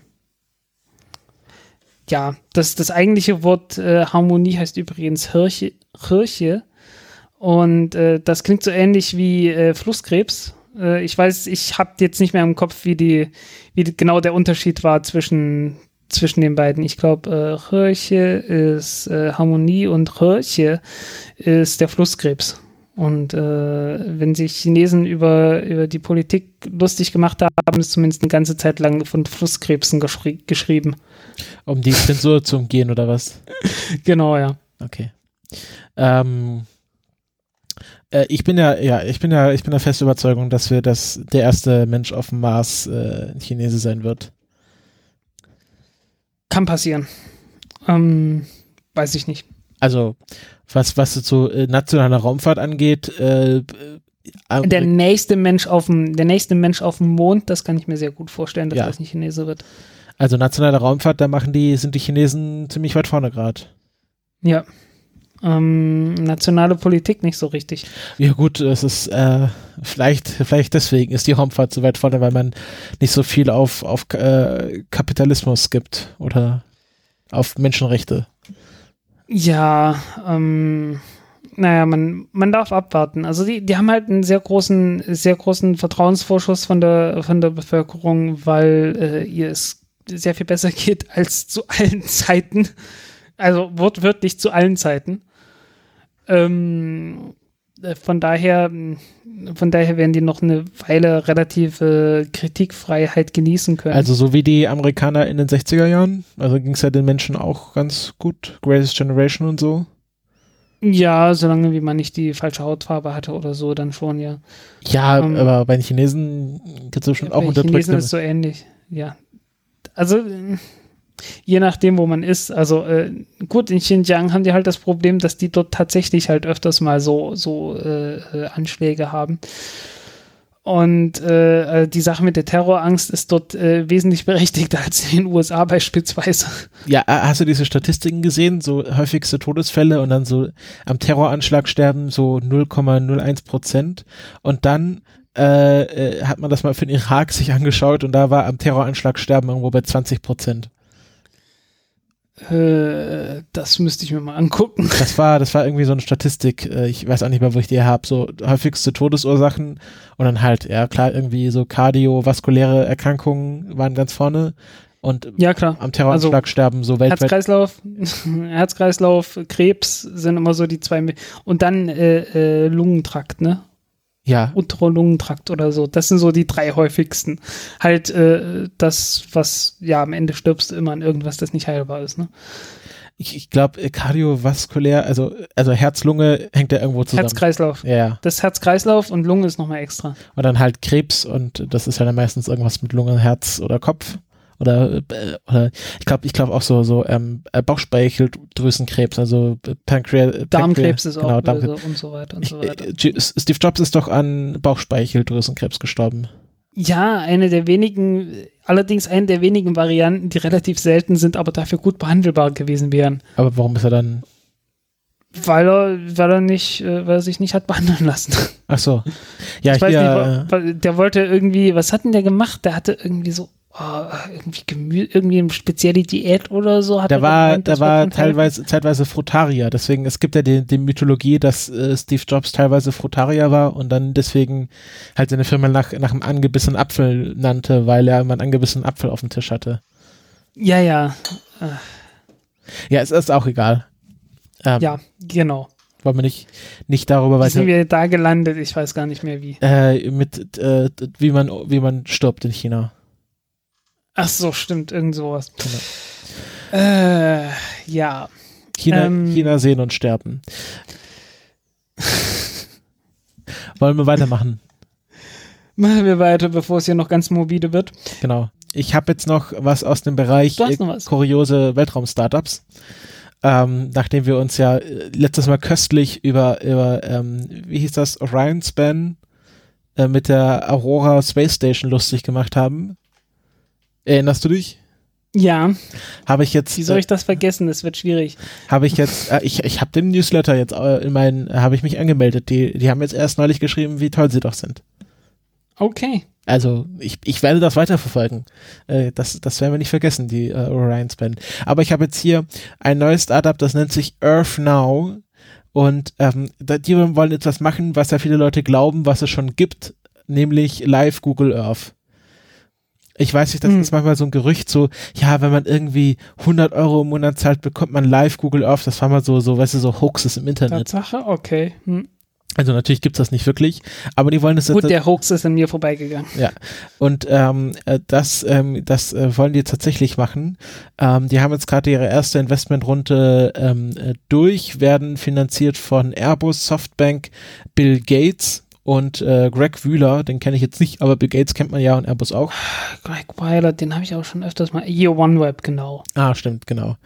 Und ähm, genau, sie wollen halt so eine Megakonstellation an Erdbeobachtungssatelliten starten, die halt live, äh, live, äh, da, live Video-Feeds zur Erde senden. Ich weiß jetzt nicht, wie live das ist, ob das wirklich äh, 30 Frames pro Sekunde ist oder äh, ein Frame pro Minute. Auf jeden Fall ähm, wollen sie das jetzt quasi starten und ähm, mehr aber äh, genau, es wurde gegründet 2017 ähm, und äh, ja, mehr gibt's davon auch nicht zu, zu wissen. Aber ich fand das sehr lustig, dass es tatsächlich jemand mal macht, live Google Earth. Mhm. Also Erdbeobachtung in Echtzeit. Ist natürlich auch wieder so eine, so eine Sache, die wahrscheinlich für Katastropheneinschätzung ganz praktisch ist. Aber Ja, aber im Zweifelsfall irgendwie so ein bisschen, äh, wenn er dir so sagt, hey, äh, hier verlässt jemand gerade sein Haus, bitte überwacht den doch mal, wo der hinfährt. dafür gibt's ja schon die Keyhole-Satelliten. Ja, aber wenn du das dann halt mit einem mit einem ganzen Netzwerk machst, äh, bei so einem Keyhole-Satelliten, ja, äh, die, also die sind halt äh, unterwegs mit äh, acht Kilometern pro Sekunde und äh, irgendwann sind die außer Reichweite. Aber wenn du ein ganzes Netzwerk hast, dann kannst du auch wirklich sagen, hey, äh, wir bezahlen euch, äh, vertröstet mal alle Kunden und beobachtet jetzt nur den. Ja, Hm. Ich, ich vermute, ich vermute, dass das nie passieren wird und dass wir uns da keine Sorgen drum machen müssen. Ich, äh, ich bin da hinreichend paranoid zu sagen, das wird irgendwann passieren. With Earth Now's constellation of satellites, you will see events unfold as they happen in real time. Genau. Tja, Und äh, sie werden auch auf dem, auf dem Satellitenbus von äh, OneWeb äh, auf. also Militär aufbauen. auf jeden Fall. Also du, du kannst dann halt sofort sagen, okay, Aber gut, kann das Militär das nicht schon längst? Äh, ja, mit Drohnen oder so. Ja, Aber- also ich, ich, ich weiß nicht, ob die, ob die, ob das Militär jetzt gerade auf dieses Startup gewartet hat. Hm, Naja, äh, die werden es dankbar annehmen. Wie Iridium halt. Mhm. Iridium war pleite und äh, Dann letzten kann- Endes war es das Militär, die gesagt haben, hey, wir brauchen das noch. Ähm, äh, was ich jetzt schon, äh, um das mal, das habe ich jetzt nicht aufgeschrieben, aber es fiel mir gerade ein, äh, was ich jetzt ganz spannend fand, hast du das von Planet Labs gesehen, die Satellitenbilder im isometrischen St- Stil veröffentlicht haben?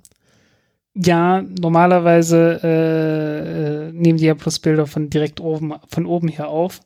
Was dann immer so aussieht wie, ja, irgendwie Satellitenbilder sind irgendwie komisch. Ja. ne? Ähm, und ja, natürlich können die auch quer irgendwie durch, aber dann hast du halt immer das Problem, da ist Atmosphäre dazwischen. Also mehr Atmosphäre als üblich. Und äh, äh, halt ist weiter weg, ne? Weil, ja, im gleichen Maß, wie du mehr Atmosphäre dazwischen hast, umso Maß ist halt auch weiter weg, entsprechend schlechter ist die Auflösung. Aber kann man halt trotzdem mal machen, ne? Ja. Und das sieht dann auch cool aus. Das ist schon äh, sehr schick. Ich wollte jetzt gerade nochmal, äh, Future Zone scheißt mich hier mit Pop-Ups zu. Das geht ja nicht. Ähm, ähm, also Planet Labs, ähm, ich weiß gar nicht, ob die auf der New Space Visions, ich glaube, die sind, äh, halten dort auch einen Vortrag. Also einer von denen ist theoretisch, auch da. Äh, theoretisch sollten die, weil äh, die sind 100 Meter, die, der Firmensitz von denen ist irgendwie 100 Meter von der, von dem Ort weg. Ja, also vielleicht oder wir mal oder so. uns mit denen unterhalten. Ich finde die ja sehr sympathisch. Also die machen schöne Sachen. Ich fand die cool, ja. Äh, irgendwie, irgendwie so, die sind, die sind relativ sympathisch, ja. Ja. Ähm, gut, das war jetzt auch äh, ganz kurz mein Thema Earth Now. Ich fand das sehr lustig, als ich, als ich das gelesen habe. Aber jetzt kommen wir mal zu unserem fast schon obligatorischen mhm. SpaceX-Blog. Ja, äh, also Videos habe ich übrigens von denen auch schon gesehen. Äh, aber die haben halt gesagt, ja, wir, wir wissen nicht so richtig, was man damit anfangen kann. naja, ich hätte da schon ein paar Ideen, aber ja, aber, äh, aber ne, würdest du dafür bezahlen? Das ist die Frage. Naja, wenn ich Geld hätte, wenn ich jetzt so 100 Millionen Euro rumliegen hätte. Fällt dir da etwas ein, äh, dass du mit Videos machen willst, wo du erstens bereit bist, dafür zu bezahlen und zweitens bereit bist, so viel dafür zu bezahlen, äh, dass sich das für die Firma lohnt? Ja, einfach mal so kurz winken und dann, äh, also so als Gag jetzt oder so, oder Hochzeitfilm oder so, oder. Ja, aber lohnt sich dann der Aufwand? Ja, ob, ob sich das, also Frank, du stellst Fragen, ob sich das lohnt. Wenn man genug Geld hat, lohnt sich alles. Frag mal Jeff Bezos. ja, aber äh, wenn du ein Geschäftsmodell wirklich aufbauen willst und sagen willst, okay, äh, wir wollen das jetzt hier äh, äh professionell anbieten, ähm, dann sollte nach Möglichkeit äh, eine größere Zahl von Menschen existieren, die bereit sind, dafür Geld zu bezahlen, weil sie nicht nur das Geld ausgeben können, sondern damit dann auch noch mehr Geld machen können. Dann hast du meistens noch äh, am ehesten Business Case. Schauen wir dann. Aber äh, wer garantiert ein Business Case hat, ist SpaceX. Ähm, ja.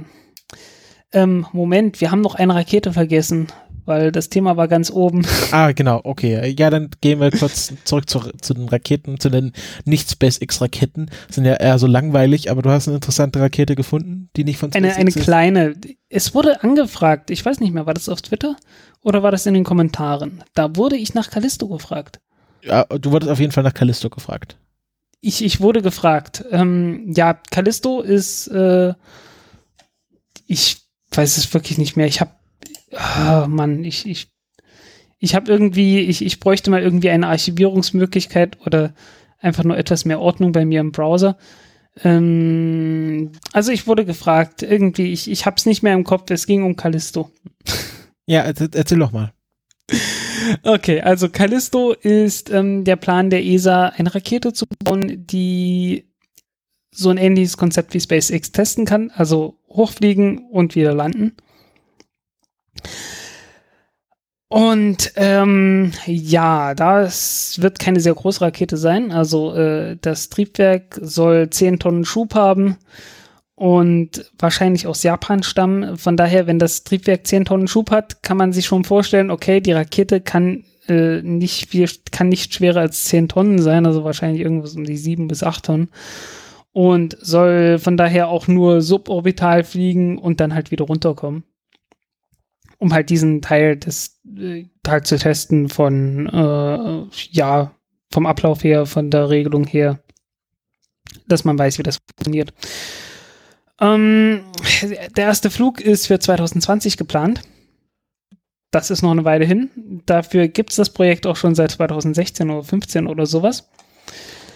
Ähm, und äh, ist praktisch äh, im Budget ist es ein Teil von, von dem, was man auch, äh, obwohl ich mir nicht sicher, ob es ein Teil davon ist, aber es gibt jedenfalls die Aussage, äh, dass Callisto ungefähr ein bis zwei Prozent äh, der Ausgaben ausmacht, die man für, ähm, für die Ariane 6 und für WKE ausgibt. Nun gibt man dafür ungefähr 3,5 Milliarden äh, äh, Euro aus, etwas mehr als 4 Milliarden Dollar, genau.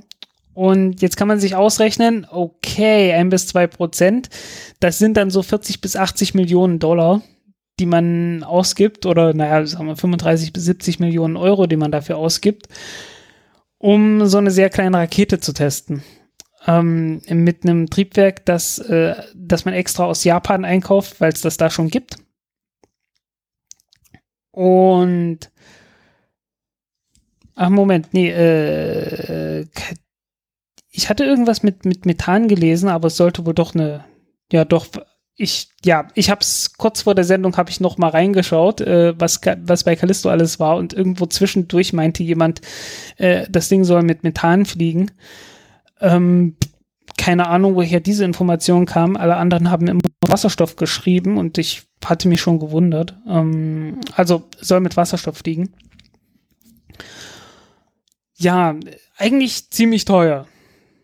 Muss man mal einfach so sagen. Also dafür, dass man eine, dass man extra sagt, okay, wir nehmen eine, wir nehmen ein Triebwerk aus Japan, äh, weil es das schon gibt und wir bauen so ein Ding. Und äh, angefangen hat man damit ja auch schon vor einiger Zeit. Also äh, es, also äh, äh es gibt jetzt hier eine, eine Space News Seite von 2018, aber äh, wenn man danach sucht, dann findet man Callisto-Projekt äh, auch schon von 2015. Ja, seit 2015 gibt's das.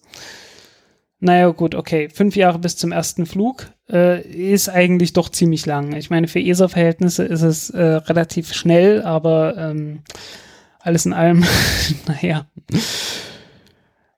Ähm, ja, wie gesagt, Plan ist, äh, einmal hochfliegen, wieder zurückkommen, ähm, das ganze Boostback-Manöver äh, zu machen. Man betont natürlich, nein, das ist was völlig anderes als SpaceX. Äh, ich bezweifle das ehrlich gesagt. Ist ja auch an sich nicht weiter schlimm, dass man letztendlich das gleiche macht wie SpaceX. Ähm, man muss es halt nur einfach mal machen. Ja. Und ja, ich, äh, das, das Problem ist jetzt halt, äh, ich ich weiß nicht, äh, fünf Jahre, das ist so ein Zeitraum, da hat SpaceX äh, Firmengründung gemacht, eigenes Triebwerk entwickelt, äh, zwei eigene Triebwerke entwickelt, äh, dann eins der Triebwerke, nämlich das Merlin-Triebwerk, irgendwie äh, in drei Generationen weiterentwickelt, hat dann die, zwei, die ersten beiden Falcon 1 Raketen schon gebaut und geflogen und äh, ja, diese fünf Jahre braucht man jetzt damit ein vorhandenes Triebwerk mit einer zu einer Rakete zusammenzubauen und die zum ersten Mal fliegen zu lassen, wenn der Zeitplan hält. Ja, die Mühlen der ESA arbeiten halt langsamer. Ja, ja, ja.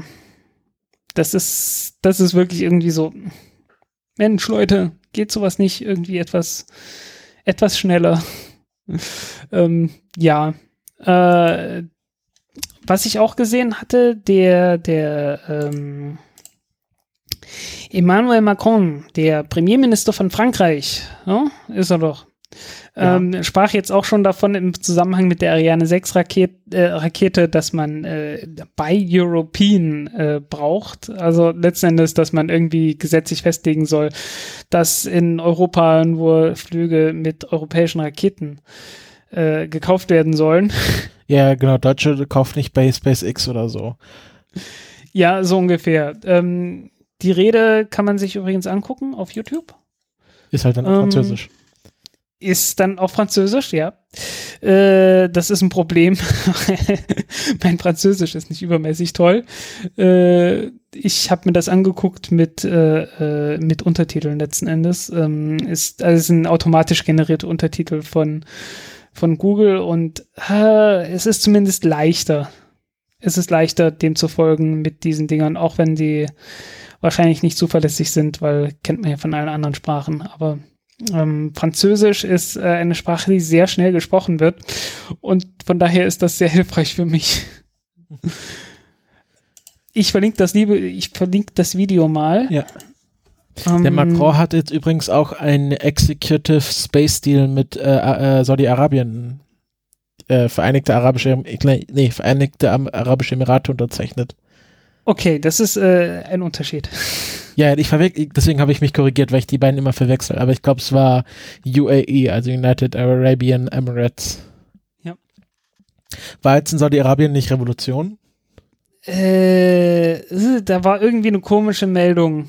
Äh, wahrscheinlich. Äh, Ja, nur hat es doch sicher, kommentiert mit Pakt schlägt sich, Pakt verträgt sich. Ja, ja, äh, ich habe keine Ahnung, was genau dort los gewesen ist. Also die offizielle Version ist, man hat auf eine Spielzeugdrohne geschossen. So richtig, so richtig glaubt man es nicht. Aber Ähm, wo wir gerade beim Thema Saudi-Arabien und Raketen sind, hast du gesehen, wie diese eine, ähm, wie dieser eine Marschflugkörper da in Riyadh abgestürzt ist? Äh, Das ist schon die Abfangrakete ja, meinst du? Das habe ich gesehen. Das ja. war schon gruselig. Also die, also auf einmal war die dann, flog die auf einen zu. Ja, äh, das ist das Problem mit Abfangraketen. Ne? Die sollten nicht abstürzen. Ähm, Ja, es sah nicht so nach Absturz aus, mehr so nach äh, sehr schnellem Kurswechsel Richtung Kameramann. ja, irgendwas in der Größenordnung wie das, was man bei der Proton-Rakete auch erlebt hat. Ne? Irgend sowas. Also mit Sicherheit eine Fehlfunktion im Sinne von äh, äh, Vorzeichenfehler oder irgendwas in der Richtung. Also einfach umgedreht und zurück. Ähm, apropos Proton-Rakete. Die Proton-Rakete äh, ist ja von Russland gestartet, wird ja von Russland aus gestartet. Kommt vor. Ähm, war lange Zeit äh, sehr beliebt, äh, so in der kommerziellen Raumfahrt, weil relativ vergleichsweise billig im Vergleich zu anderen. Hatte dann ein paar Probleme, halt äh, unter anderem sagten Flug, wo, wo man äh, einen Sensor falsch rum eingebaut hatte. Ähm, und dann die Versicherungsraten verdoppelt wurden. Was sehr schlecht ist, weil ähm, die Versicherung kommt ja nicht so sehr dafür auf, dass, was die Rakete gekostet hat, sondern dafür, was da oben drauf steht. Und äh, wenn man da dann in- eine Versicherungsrate hat, die nicht mehr 5% ist, sondern 10% ist, äh, dann ist man, dann ist der Preis der Rakete eigentlich fast egal, weil äh, irgendwie 5% mehr Versicherungsrate heißt, äh, du hast einen Satellit oben drauf, der was weiß ich, 300 Millionen kostet. Äh, 5% von 300 Millionen, naja, das sind dann mal eben 15, Pro- 15 Millionen, die du bezahlen musst äh, mehr bezahlen musst als bei anderen Raketen, sondern heißt eigentlich musst du nicht den Preis der anderen unterbieten, sondern musst den Preis der anderen Leute mit um 15 Millionen unterbieten. Und dann wird es dann langsam schwierig. Und das hat jetzt auch der schon wieder äh, Premierminister, hä? Rogozin, glaube ich, Ja. von, von Russland äh, eingesehen und gesagt, dass Russland nicht mit SpaceX konkurrieren sollte. Äh, Nee, der- schon Der Premierminister ist immer noch mit Jedev. Ach, scheiße, wer ist denn dann Rogozin? Ähm, ich muss mal kurz Rogozin Russia, muss kurz schauen. Ähm, Ah, der, der stellvertretende Deputy PM. Der stellvertretende Premierminister. genau, stellvertretender, genau. Ja. Äh, der meinte das halt. Nationalist. Okay, Ja, also, Dimitri Rogozin. Ja. Genau. Okay, und jetzt gibt's dann halt die Meldung von, von der TASS. Äh, ja, dass man das halt nicht machen will, weil äh, die, äh, der, der Marktanteil von, ähm, von den eigentlichen Raketen sind nur 4% vom gesamten Markt von, äh, vom Weltraum. In gewisser Weise hat er dann damit natürlich recht, ne? Also, wie gesagt, äh, der Satellit ist fast immer mehr wert als äh, die Rakete, mit der er gestartet wird. Ähm, die Umsätze werden mit den Satelliten gemacht. Äh, es kommt dann immer noch mal eine ganze Menge an Kosten für Betrieb von Satelliten und Bodenstationen und äh, so Kram halt dazu. Ne? Also damit hat er nicht Unrecht. Also es sind 4% so vom Ganzen. Es ist nur ein kleiner Teil davon. Aber so ein bisschen so, ah, die Trauben, die sind mir doch nur viel zu sauer. Ne? So ein bisschen das Gefühl hat man. Ne? Ja. Kennst du die, die, äh, äh, die Aesop-Fabel mit dem Fuchs und den Trauben? Pff, ah, das ist Deutschunterricht, sechste Klasse, das ist lange her. Erzähl sie mir nochmal. Äh, na, ein Fuchs kommt, äh, sieht irgendwie ein paar Trauben und er will an die Trauben ran, äh, weil die so schön süß sind und äh, freut sich und äh, kommt aber nicht ran. Irgendwann gibt er enttäuscht auf und sagt, ach, die sind ja viel zu sauer. Ach so, ja, genau. Und so ist jetzt, so ist jetzt Rogosin mit SpaceX. Wollen wir so ungefähr, so ungefähr. Äh, ich fand ja SpaceX schon immer scheiße oder so. Nee, nee, nee, äh, äh, das, das war noch nie wichtig gewesen. Achso. Raumfahrt war für Russland noch nie wichtig gewesen. ja, ja, so ungefähr, ne? Äh, das, das Geld ist hauptsächlich, ne, hier Payloads Manufacturing is where the good money can be made. The bad money, das, also das, das schmutzige Kapitalistengeld. Nein, doch, sind ja auch jetzt Kapitalisten in Russland. Ja. Lustiger, äh, lustiger Fun Fact zu Dimitri Rogosin. 2012 kündigte er an, er möchte in Zukunft mit einem GAZ 2975 Tiger zur Arbeit fahren, was ein gepanzertes Mehrzweckfahrzeug ist der russischen Armee, um den, um für dieses Produkt zu werben. Juhu, andere fahren mit Elektroautos, äh, nee, nein, mit, mit Fahrrad, ne? Ja, und er fährt mit einem 5,3 Tonnen Gefechtsgewicht schweren äh, äh, zweiachsigen Mehrzweckgewendelagen russischer Automobilhersteller auch als Polizeifahrzeug verwendet.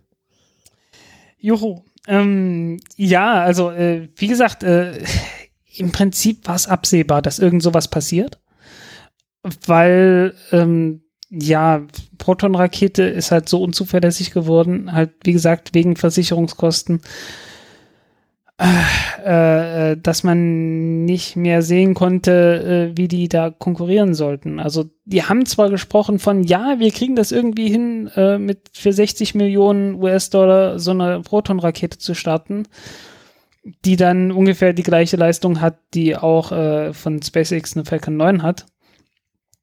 Ungefähr der gleiche Preis, ne? Aber äh, halt wie gesagt, Versicherung ist teurer und äh, da hast du schon ein Problem. Allein schon damit. Und ähm, langfristig hat man da irgendwie das, das Potenzial schon, also man, man hat schon gesehen, dass denen die Fälle dort wegschwemmen in dem Bereich. Und äh, von daher ist das im Prinzip nur folgerichtig. Ähm, so ähnlich, äh, so ähnlich muss man allerdings auch sagen, wird es wohl oder übel der ESA gehen. Dass sie auch Weil, den Kampf gegen SpaceX verlieren? Ja, weil Ariane 6 Rakete fliegt noch nicht. Ähm, soll erst 2023 voll, äh, ja, voll fliegen. Also irgendwie die, der erste Flug ist für 21, 22 oder so angekündigt. Ähm, und 23, ja, 23 soll, soll dann die letzte Ariane 5 äh, fliegen und dann nur noch Ariane 6. Und da sagt man halt, ja, ähm, irgendwas um die 90, 95 Millionen Euro soll es kosten. Ich glaube 90.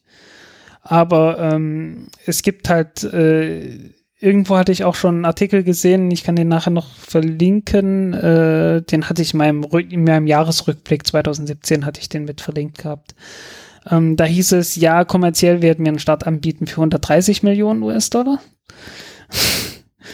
Und äh, ja, bei 130 Millionen US-Dollar, damit kannst du dann mit einer Falcon 9 schon nicht mehr mithalten. Das ist, ja, ne? Also, die sagen halt letzten Endes, okay, äh, wir können zwei Satelliten starten und jeder Satellit äh, kostet dann 65 Millionen US-Dollar. Aber äh, das ist halt das Problem, ja, es sind zwei Satelliten mit einer Rakete. SpaceX kann dir sagen, äh, du willst einen Satelliten starten, okay, du kriegst eine eigene Rakete dafür. Und das kann äh, die ESA dann schon nicht mehr. Also im Prinzip ist der Service da, dadurch schon mal etwas weniger wert. Und wie gesagt, äh, SpaceX kann das alles jetzt schon. Und die ESA sagt, beziehungsweise Ariane Space sagt, äh, dass sie das irgendwie im Jahr 2023 dann anbieten können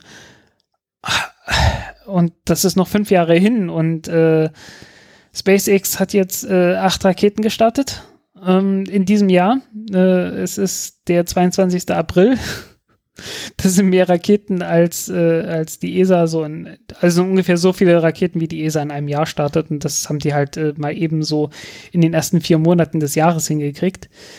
Ähm, das wird in fünf Jahren wahrscheinlich noch äh, ganz anders aussehen. Da sieht man doch schon, also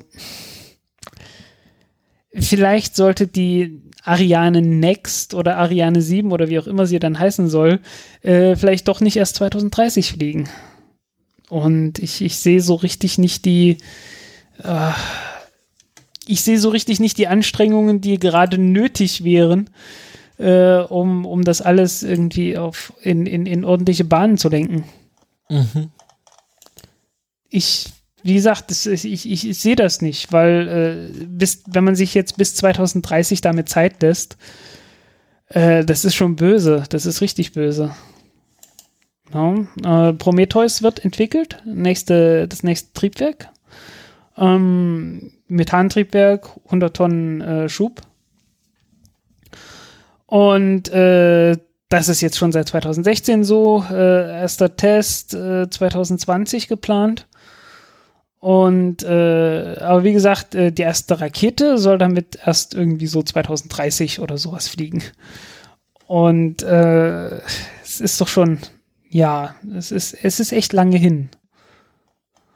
No, also vor allen Dingen habe ich immer das Problem, ähm, ähm, was man sich verspricht oder was man versprechen muss, damit die ESA das Ganze ernst nimmt. Ne? Und da steht dann halt äh, in so einem Paper unten drin äh, als, als Abschluss, äh, die Prometheus ist ein ambitioniertes Projekt mit dem Ziel, ein innovatives Antriebssystem zu entwickeln, äh, das äh, ja das äh, äh, mit variablem Schub und äh, mehrfach verwendet werden kann, äh, mit der Herausforderung, optimale Leistung zu er erzielen und drastische Kosten zu reduzieren. Und es gibt, es ist ein innovativer Ansatz im Raketendesign äh, mit äh, disruptiven, äh, äh, das, das zu wichtigen und disruptiven äh, äh, Erkenntnissen, nee, nicht äh, äh, Zielen führen wird oder sowas.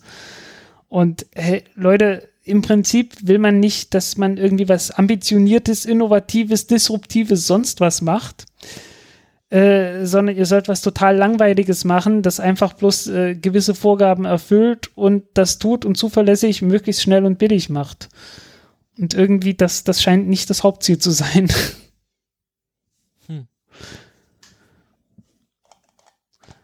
Und das, das merkt man halt auch bei allem Möglichen. Also äh, gut, äh, Vega E ist ja angekündigt für 2024, 2025 oder so. Ähm, es gibt ja jetzt erstmal, also Vega-Rakete fliegt ja jetzt schon seit einer ganzen Zeit. Vega C soll demnächst kommen. Die benutzt dann äh, als erste Stufe den Booster, der auch für die Ariane 6 vorgesehen ist, den P120 Booster. Aber halt immer noch, äh, ja, drei Stufen oben drüber und die allerletzten beiden Stufen sollen irgendwann durch eine Methanstufe ersetzt werden. Ähm, und das ist ein Projekt, das oh, läuft schon seit einer halben Ewigkeit äh, unter dem Namen Mira. Also Lyra-Projekt und Mira ist die, ist das Triebwerk, das man dafür entwickelt hat. Äh, das Triebwerk wurde zum ersten Mal 2014, 2014 getestet. Äh, und ich weiß nicht, zum, zum ersten Mal, aber es gibt mindestens ein Bild von einem Test von diesem Triebwerk vom Jahr 2014. Ähm, das ist jetzt schon vier Jahre her. Und äh, es wird noch bis ins Jahr 2024 dauern, bis äh, das Ding dann tatsächlich mal fliegt. Und so ein bisschen muss man sich, muss man dann halt auch mal sagen, Leute, es sind zehn Jahre von, vom ersten äh, Test, der irgendwie erfolgreich sein, gewesen sein soll, bis das Ding irgendwann mal tatsächlich benutzt wird. Das ist ein bisschen viel. Um es ganz vorsichtig zu sagen. Dafür, dass es einfach bloß ein einfaches Triebwerk ist. Okay, es ist kein ganz einfaches Triebwerk. Äh, es ist wieder mal so Expander-Zyklus und super effizient und bla bla. Ähm, während das, was man eigentlich braucht, einfach nur ein Triebwerk ist, okay, Methantriebwerk, Oberstufe, ähm, sollte die typische Effizienz haben und dann ist das schon sehr viel besser als das, was man zurzeit mit Feststofftriebwerk und äh, dem, dem, äh, dem ukrainisch, der ukrainischen AWUM Oberstufe erreichen kann. Äh, einfach weil, ja, höhere spezifischer Impuls und so, ne? Aber nein, man muss natürlich äh, gleich wieder Expanderzyklus nehmen, anstatt äh, möglichst einfach mit einem Gasgeneratorzyklus daran zu gehen. Ähm, ist das gleiche Problem, was man auch äh, Ariane 6 Oberstufe hat, Vinci-Triebwerk. Wo man natürlich auch wieder super stolz drauf ist. Aber das Problem ist halt, ja, das Ding ist wieder super effizient und man hat das dann, äh, weil man es gerne der NASA andrehen wollte, dann äh, von 12 Tonnen Schub auf 18 Tonnen Schub irgendwie umgebaut, was bei einem Expanderzyklus echt schwierig ist. Äh, ja, toll, man hat es hingekriegt, aber man hat dafür, ich weiß nicht, wie viel Zeit und wie viel Geld investiert. Und das Ding fliegt halt immer noch nicht, ne? Und es ist, es ist immer wieder die gleiche Geschichte, ne? Man entwickelt und entwickelt äh, und, und kommt einfach nicht zu Potte. Ähm, weil Prometheus ist eigentlich auch bloß die Weiterentwicklung von äh, der ACE-Engine. Also man hat auch schon äh, äh, zusammen mit Japan eine Methan, ein Methantriebwerk entwickelt und äh, ja, mit einem Schub von 42 Tonnen, glaube ich, nominal und hat das dann noch ausgebaut auf 62 Tonnen. Und jetzt will man das Ganze noch erweitern auf, auf die 100 Tonnen von Prometheus. Ähm, anstatt einfach mal zu sagen, okay, äh, wir nehmen jetzt einfach mal erstmal, was das da ist, das fertig entwickelt ist und ähm, versuchen schnellstmöglich mal etwas zu bauen, das fliegt und das funktioniert, damit auch die Leute mal das Gefühl haben, sie haben ja was entwickelt, dass das funktioniert und das jetzt auch sehr bald fliegt und weil ich meine, was für eine, was für eine Arbeitsmoral muss das sein, äh, wenn man ständig an irgendwelchen super tollen Triebwerken arbeitet und sich eigentlich sicher sein kann, also wenn ich ganz viel Glück habe, in 15 Jahren oder in 20 Jahren wird das Ding mal in eine Rakete eingebaut. Ich werde dann wahrscheinlich schon in Rente sein. Äh, und die Wahrscheinlichkeit ist nicht nur nicht schlecht, sondern sehr, sehr hoch, dass das Ding niemals in irgendwas eingebaut wird, außer in einem Teststand. Was muss das für eine Arbeitsmoral sein? Also, mh. Hm. Äh, da, da muss ich, da muss ich wirklich sehr, sehr viel ändern, äh, damit das, äh, äh, damit man da irgendwie wieder Land gewinnt. Tja. War das jetzt? Das war der Rant. Das war Sorry. jetzt dein Wort zum Sonntag. Sehr schön. Ja, der, der muss da raus. Willst du noch was Mann. zu Tess sagen? Ich will gerne was Positives sagen. Tess, Tess ist, ähm, flog letztens mit dem Dragon-Raumschiff zur ISS, äh, nee. war irgendwie ein bisschen mehr als 100 Kilogramm. Nee, nee, nee. Äh, Tess ist nicht, flog nicht mit dem Dragon-Raumschiff. Transiting äh, äh, Sorry, nee, nee äh, war jetzt falsch. Ja, total. Ähm, Remove Debris ist geflogen mit dem Dragon. Ah, ja, genau, da sind wir jetzt. Genau, äh, ja, sorry, ich bin jetzt, äh, ich habe nicht geguckt auf den Plan. Ähm, ja, äh, flog, wie gesagt, im Dragon mit und ja, Remove Debris, Name ist Programm. Ähm, hat ein paar ganz witzige Dinge drin. Äh, ein Netz, man will mit einem, hat auf jeden Fall erstmal zwei CubeSats drin. Ähm, und äh, die sollen äh, Weltraummüll simulieren. Weil dieser Satellit soll Weltraummüll Einsammelaktionen demonstrieren oder irgend sowas. Ähm, und im Wesentlichen soll ist eins der Experimente, dass man äh, mit einem Netz auf einen äh, CubeSat schießt und den damit praktisch einsammelt. Ja, revolutionär, ne? Du warst ein bisschen ähm, enttäuscht, hast du mir vorher erzählt. Ja, weil der zweite Teil davon ist eine Harpune. Und äh, ja, ich hatte nun gedacht, okay, man schießt wenigstens auf ein, freifliegen, auf ein freifliegendes Objekt mit so einer Harpune um das einzusammeln. Aber nein, das Ziel, auf das man schießt, äh, wird praktisch, ist praktisch an dem Satelliten befestigt, wird dann ausgefahren irgendwie auf ein paar Meter und dann äh, schießt man praktisch äh, im Weltall auf ein befestigtes Objekt mit einer Harpune.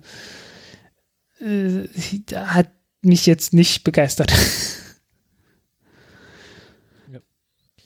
Äh, ja, tut mir leid. Also das ist so, das ist so, mh hm es gibt jede Menge, ich meine, ich, ich verstehe das, weil es geht da um, um Fragen von Sicherheit und äh, dass der Satellit dann nicht außer Kontrolle gerät und nicht selber zu Schrott wird und so weiter.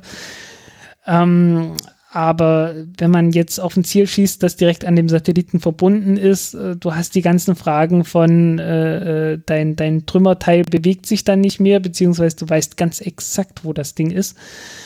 Ähm, man kann immer sagen, okay, ja, aber wir betreiben das Ganze so, als würden wir nicht wissen, wo es ist, aber äh, so richtig, so richtig überzeugt mich gerade das Teil mit der Harpune nicht.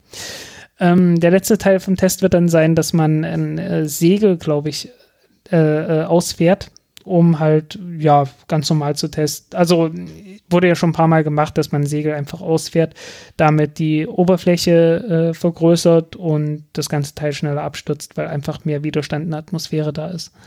Ähm, selbst wenn der Teil nicht funktioniert, ähm, aus dem Orbit von der ISS aus äh, dauert es, glaube ich, auch bloß nicht viel mehr als ein Jahr, bis das Ding komplett abstürzt. Apropos abgestürzt, äh, Tiangong ist ja zwischen abgestürzt. Das hatten wir, glaube ich, auch schon im Podcast. Haben wir das gesagt? Ja, ja. Äh, ja. Aber willst du nicht jetzt mal über Tess reden? Tess. Äh, Tess ähm, ist äh, letztens gestartet. Genau, ja.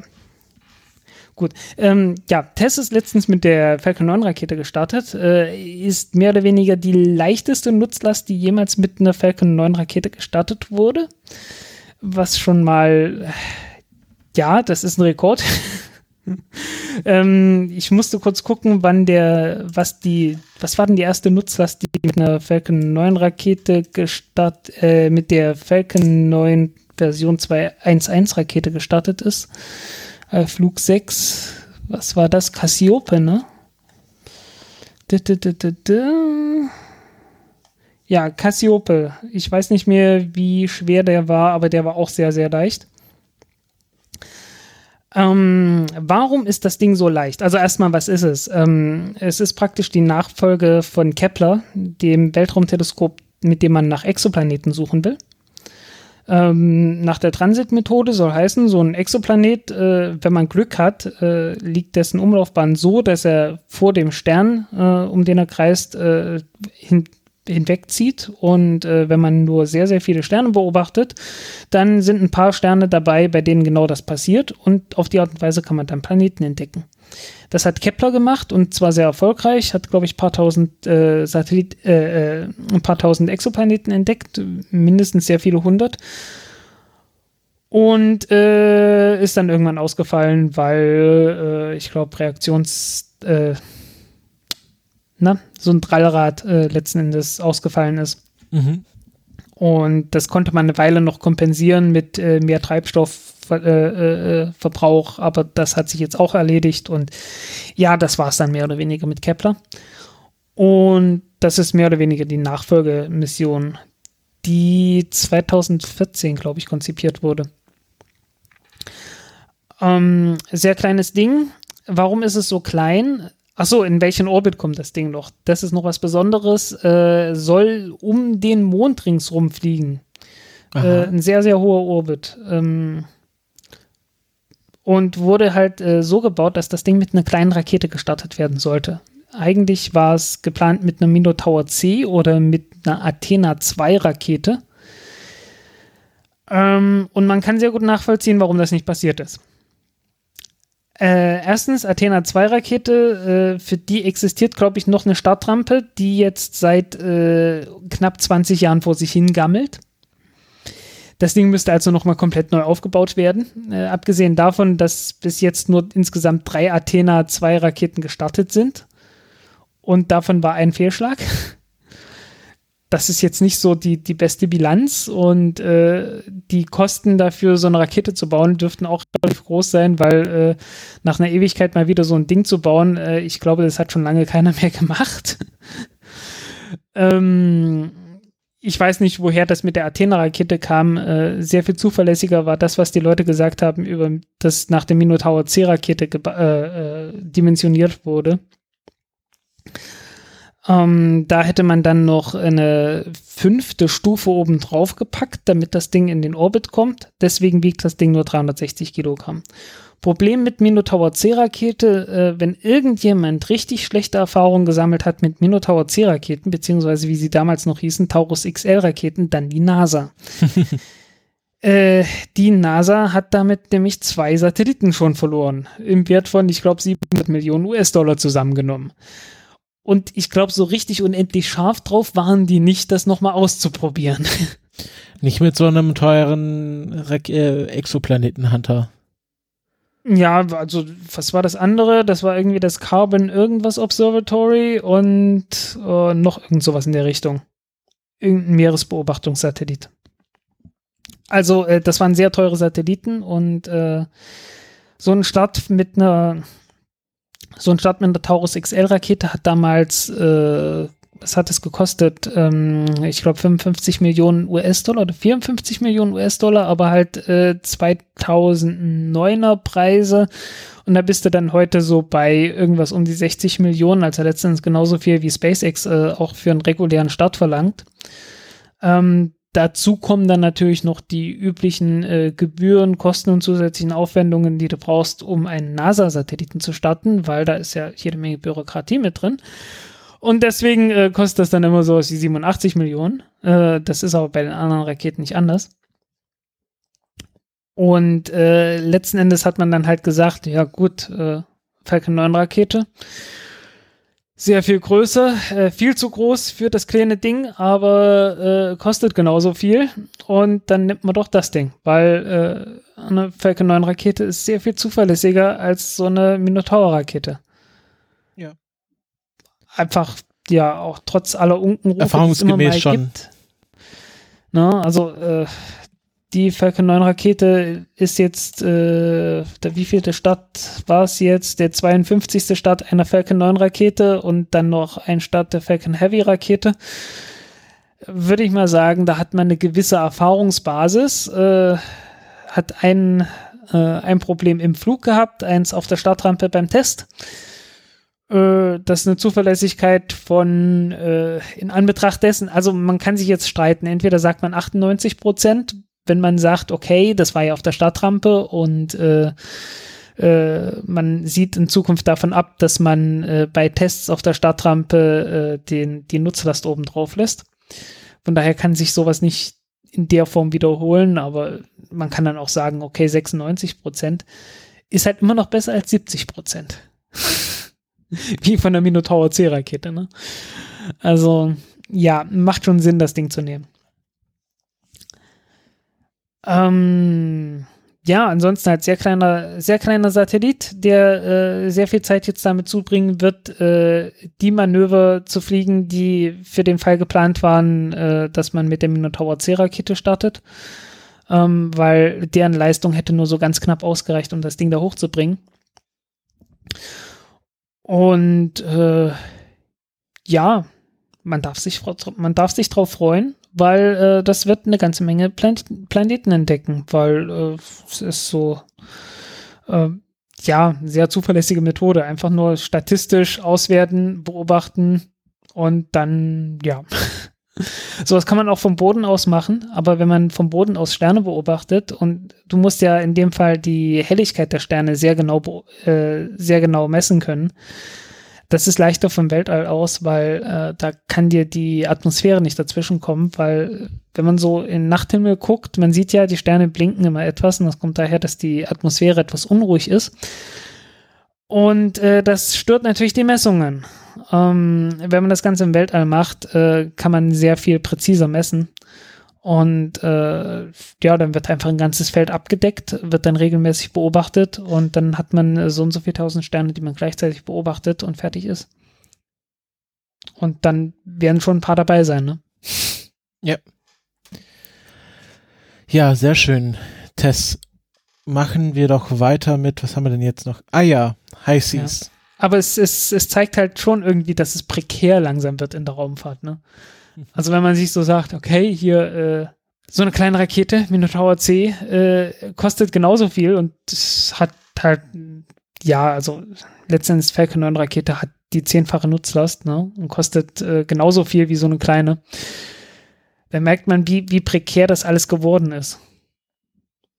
Also Auf der anderen Seite, äh, jahrzehntelang hat man das einfach so hingenommen, weil man halt immer sagen konnte, ja, ist halt Raumfahrt, ist halt teuer. Ja, ist es ja auch. Ja, aber muss halt nicht so teuer sein. Man hat sich halt nicht wirklich angestrengt. Das ist halt so. Ja, also man, man, man merkt halt in der Raumfahrt, äh, gab es eine Menge notwendiger Anstrengungen, die nicht geleistet wurden. Und äh, da kam dann irgendwann plötzlich SpaceX daher und hat gesagt, hey, schaut mal, Aber letztendlich ist das das Gleiche, was die ESA ja auch gemacht hat, als sie gegründet wurde. Ne? Äh, da hat man ja auch gesagt, okay, äh, wir müssen jetzt irgendwie recht pragmatisch und schnell eine ordentliche Rakete zusammenbasteln, nachdem man die Europa-Rakete nicht mehr, äh, äh, nachdem das nicht funktioniert hatte. Und gleichzeitig die Amerikaner gesagt haben, dass sie in, in letztendlich ja ein Monopolunternehmen mehr oder weniger haben wollten. Ne? Äh, auch wie nannte sich das Ding? Äh, Satcom, glaube ich. Ich glaube, das amerikanische hieß Satcom und daraus wurde dann Intel Sat. Ähm, aber letztendlich lief es darauf hinaus, dass die Europäer praktisch keine Chance hatten, in Satelliten äh, mit amerikanischen Raketen zu starten. Äh, weil einfach man hat dort äh, so viel Bürokratie dazwischen gehangen, äh, dass es de facto unmöglich wurde. Also so den, den Passierschein A38 zu bekommen. Ne? Und äh, daraufhin hat man dann halt gesagt, okay, wir brauchen eine eigene Rakete und das ist dann halt die Ariane geworden. Und äh, weil die amerikanischen Raketen ihrerseits äh, stark abgeschottet waren und man ja sowieso gesagt hat, ja, wir fliegen jetzt demnächst alles mit dem Space Shuttle hoch, äh, kam die Ariane 4 Rakete, also 1, 2, 3 und 4, kam halt gerade zu einem Zeitpunkt, wo äh, der Markt äh, wirklich reif war, zu sagen, äh, es, es kommt jetzt mal jemand und baut eine fünftige Rakete. Und daraufhin haben sie ja dann sofort den Markt erobert, äh, bis sie die dumme Idee hatten, die Ariane 5 zu bauen. Die halt dann nicht mehr nach diesen Maßstäben gebaut wurde. Und so überhaupt nicht mehr. Gut, jo. ich glaube, wir haben jetzt genug auf der ESA rumgehackt. ja, ich, ich, ich wünsche mir wirklich, also ich, das klingt immer so schlimm und ich fühle mich dabei auch immer ziemlich schlecht, die, die ESA so sehr zu kritisieren, aber ich, ich wünsche mir wirklich, dass die irgendwie jetzt die Kurve kriegen. Ich, ich wünsche mir das wirklich so sehr wie nichts anderes. Ähm, alleine schon, weil es echt gut wäre, wenn wir mal äh, so eine regierungsähnliche Organisation irgendwo hätten, äh, die es schafft, sich selbst zu reformieren und äh, die es schafft, dann effizient zu werden und einfach mal äh, Dinge effizient und zielgerichtet über die Bühne zu kriegen, weil äh, das und da geht es mir noch gar nicht mal um die ESA, sondern einfach darum, äh, es gibt eine ganze Menge Regierungsorganisationen, äh, die sich dann sicherlich auch mal eine Scheibe davon abschneiden könnten, wenn sowas mal klappt. Und äh, wäre ja, wäre ja toll, ne? Also es wäre wirklich toll, wenn die ESA das irgendwann hinkriegt, äh, wieder, wieder das zu werden, was sie am Anfang mal waren, nämlich einfach nur eine ganz pragmatische und zielgerichtete, zielgerichtete Agentur, die äh, einen ganz bestimmten, ein ganz bestimmtes Ziel hat. Und äh, das war halt damals zu sagen, okay, wir müssen Europa den Zugang zum Weltraum sichern. Und äh, es ist dann halt äh, so viel mehr draus geworden und der größte Teil, was mehr draus geworden ist, ist leider Bürokratie und das ist halt schlecht. Und ich, ich freue mich, ich, ich würde mich echt drüber freuen, wenn das irgendwie mal klappt, dass das, äh, dass es dann darauf hinausläuft, dass man da produktiver wird. Mhm, mh. Tja. Gut, ähm, ich möchte jetzt noch zu unserem letzten Thema kommen, nämlich ähm, dem angekündigten Interview mit, und ich habe mir extra äh, den Namen erklären lassen, Dr. Tristan Bessingthwaite. Bessingthwaite, ich krieg's immer noch nicht ganz hin. Auf jeden Fall ist ein ähm, Architektur mittlerweile Doktor, hat, hat promoviert äh, im, zum Thema Architektur, Architekturdesign von Mars-Habitaten. Und das hat er währenddessen gemacht, während er selber in einem Mars-Habitat gelebt hat, nämlich ein Jahr lang in der, glaube ich, High Seas 4 Mission. Ah, Ach so, das Ganze war eigentlich bloß äh, äh, das, was andere Leute machen, die dann irgendwie nach Teneriffa oder so fahren, um dort ihre, ihre Doktorarbeit fertig zu schreiben. Ja, nicht ganz, aber. Halt es war kein Urlaub. es, es, war kein echter Urlaub, nein. Ja, genau. Und ähm, der war in Tübingen, hat dort einen Vortrag gehalten und ich konnte ihn interviewen, hauptsächlich für Uniradio, Cantaloupe FM, für das ich ja auch tätig bin. Ähm, aber ich habe gedacht, das wäre auch was ganz Gutes für, ähm, für diesen Podcast hier. Und äh, wir haben das Element sozusagen schon vorher aufgenommen, ähm, wo wir dann auch nochmal kurz drüber reden. Deswegen gibt es jetzt gleich einen kleinen Zeitsprung. Und ähm, ja, habt einfach viel Spaß bei diesem Interview. Ich fand es sehr, sehr spannend. Er war ein sehr netter, sehr angenehmer Gesprächspartner und äh, wir hören uns dann gleich zur Raketenvorhersage wieder. The first question would be Who were the people you were on mission? So, you are an architect. What other professions were there? Uh, we had Cyprian, who is an astrobiologist and doing a lot of work with cyanobacteria and sort of growing life in extreme environments. Uh, Carmel Johnston was our commander and basically told us what to do all the time and made sure we stayed on task. Uh, Christiana was a soil scientist slash everything scientist. Um, she was doing maybe nine different personal experiments, uh, pulling water from the rocks, um, tracking how we dreamt about things, like you name it.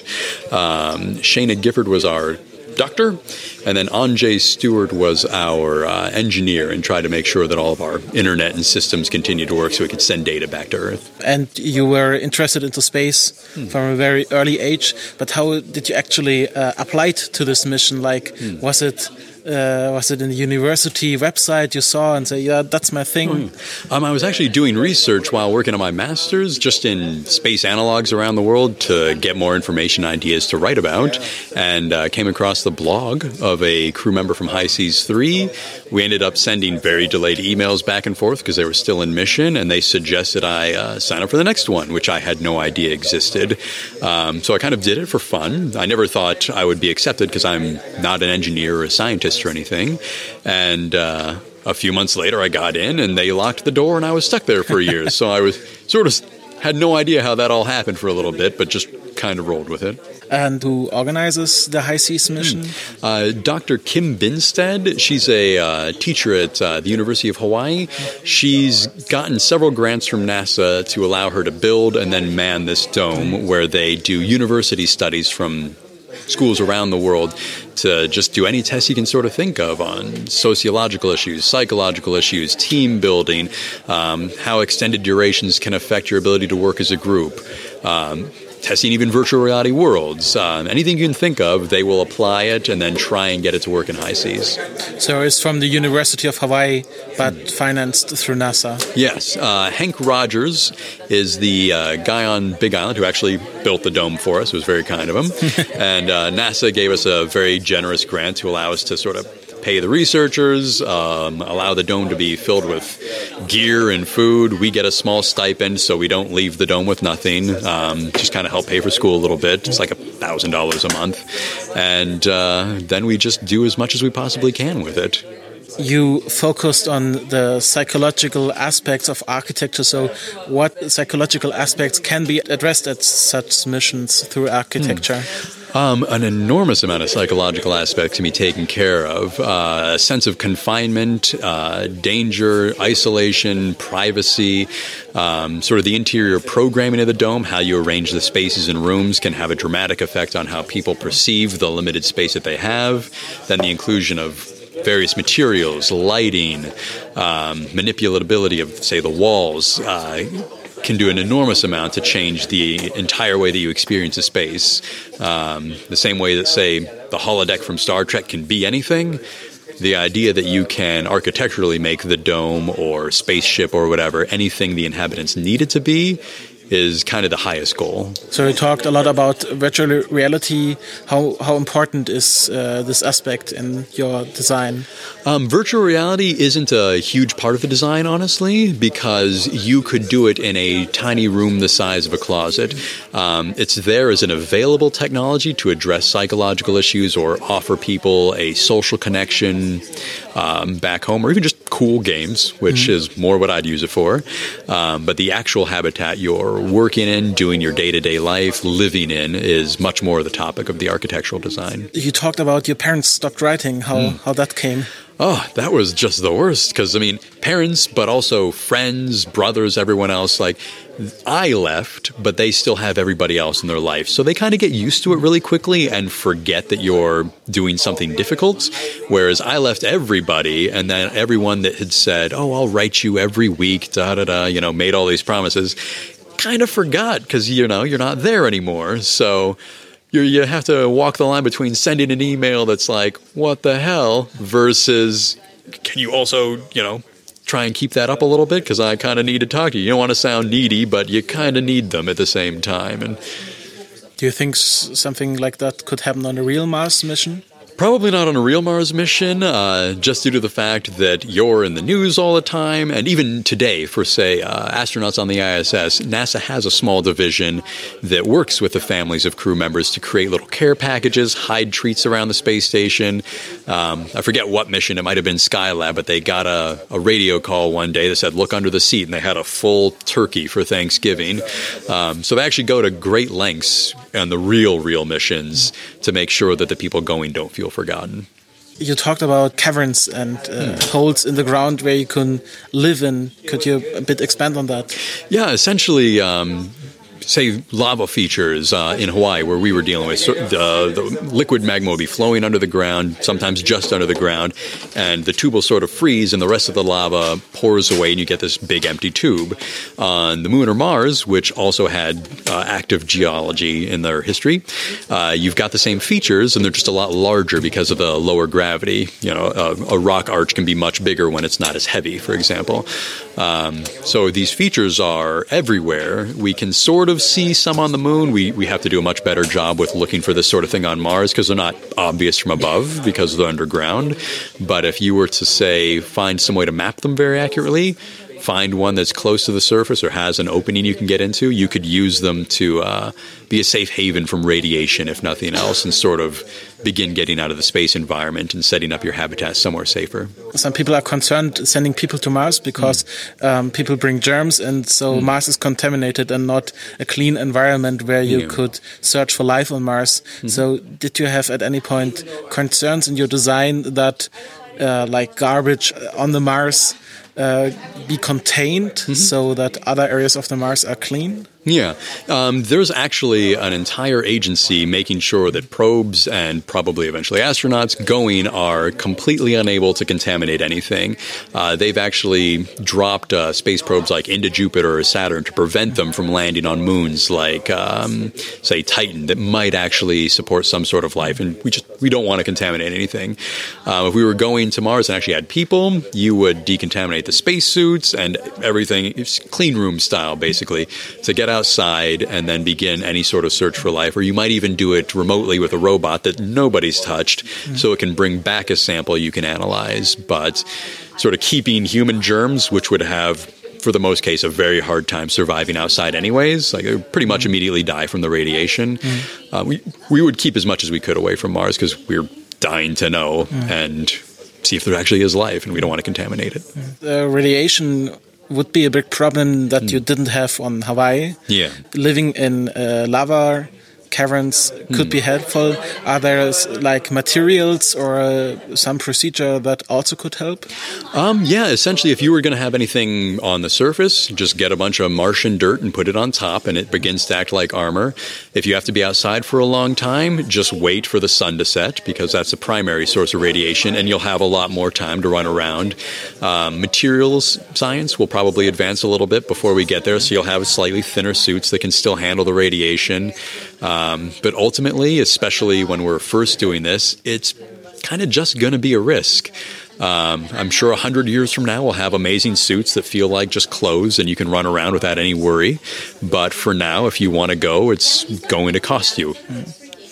And did you at any point study the design of spaceships bringing people to Mars? Because those spaceships maybe are much smaller than mm. the hmm. actual habitat, and so psychological um, risks are much yeah. higher do you plan to also design spaceships after those habitats and mm-hmm. psychological oh, yes. aspects? Spaceships are the very first thing you would design, mm-hmm. mostly because they have to get you there to begin with. So you're going to be living in there as your habitat mm-hmm. for the first, say, eight months to Mars. But once you land, they often become the habitat as well. So the first space architectural designs will always, always be on the ship itself mm-hmm. because that's the one you're going to be spending almost all of your time. How many missions would it take to establish self sustaining society on Mars? It really depends on um, how many people you get more than the number of missions. If we had all the technology ready right now and we could just send a thousand people and give them everything they needed to survive, you could do it in as much time as it takes to ship them there. Um, realistically, needing to build up the infrastructure, proving the technology works, showing that the ships are safe enough, and then allowing the time for the people that are slowly growing there to develop their own society might be anywhere from 15, 20 years at the fastest to a century or more if we keep dragging our feet. It, it really just depends on the number of people. Jan Werner, the Director General of the ESA, talks a lot about a moon village and how we have to get first to the moon and then to the Mars. Do you think that's a good idea to use the moon as a bridge to Mars? There's pros and cons. Uh, the moon's environment is very similar to Mars in that you've got reduced gravity. The sort of regolith and fine powdered dust you have to deal with is almost identical, and it's way, way closer. So you can practice everything before investing in a much bigger mission to Mars.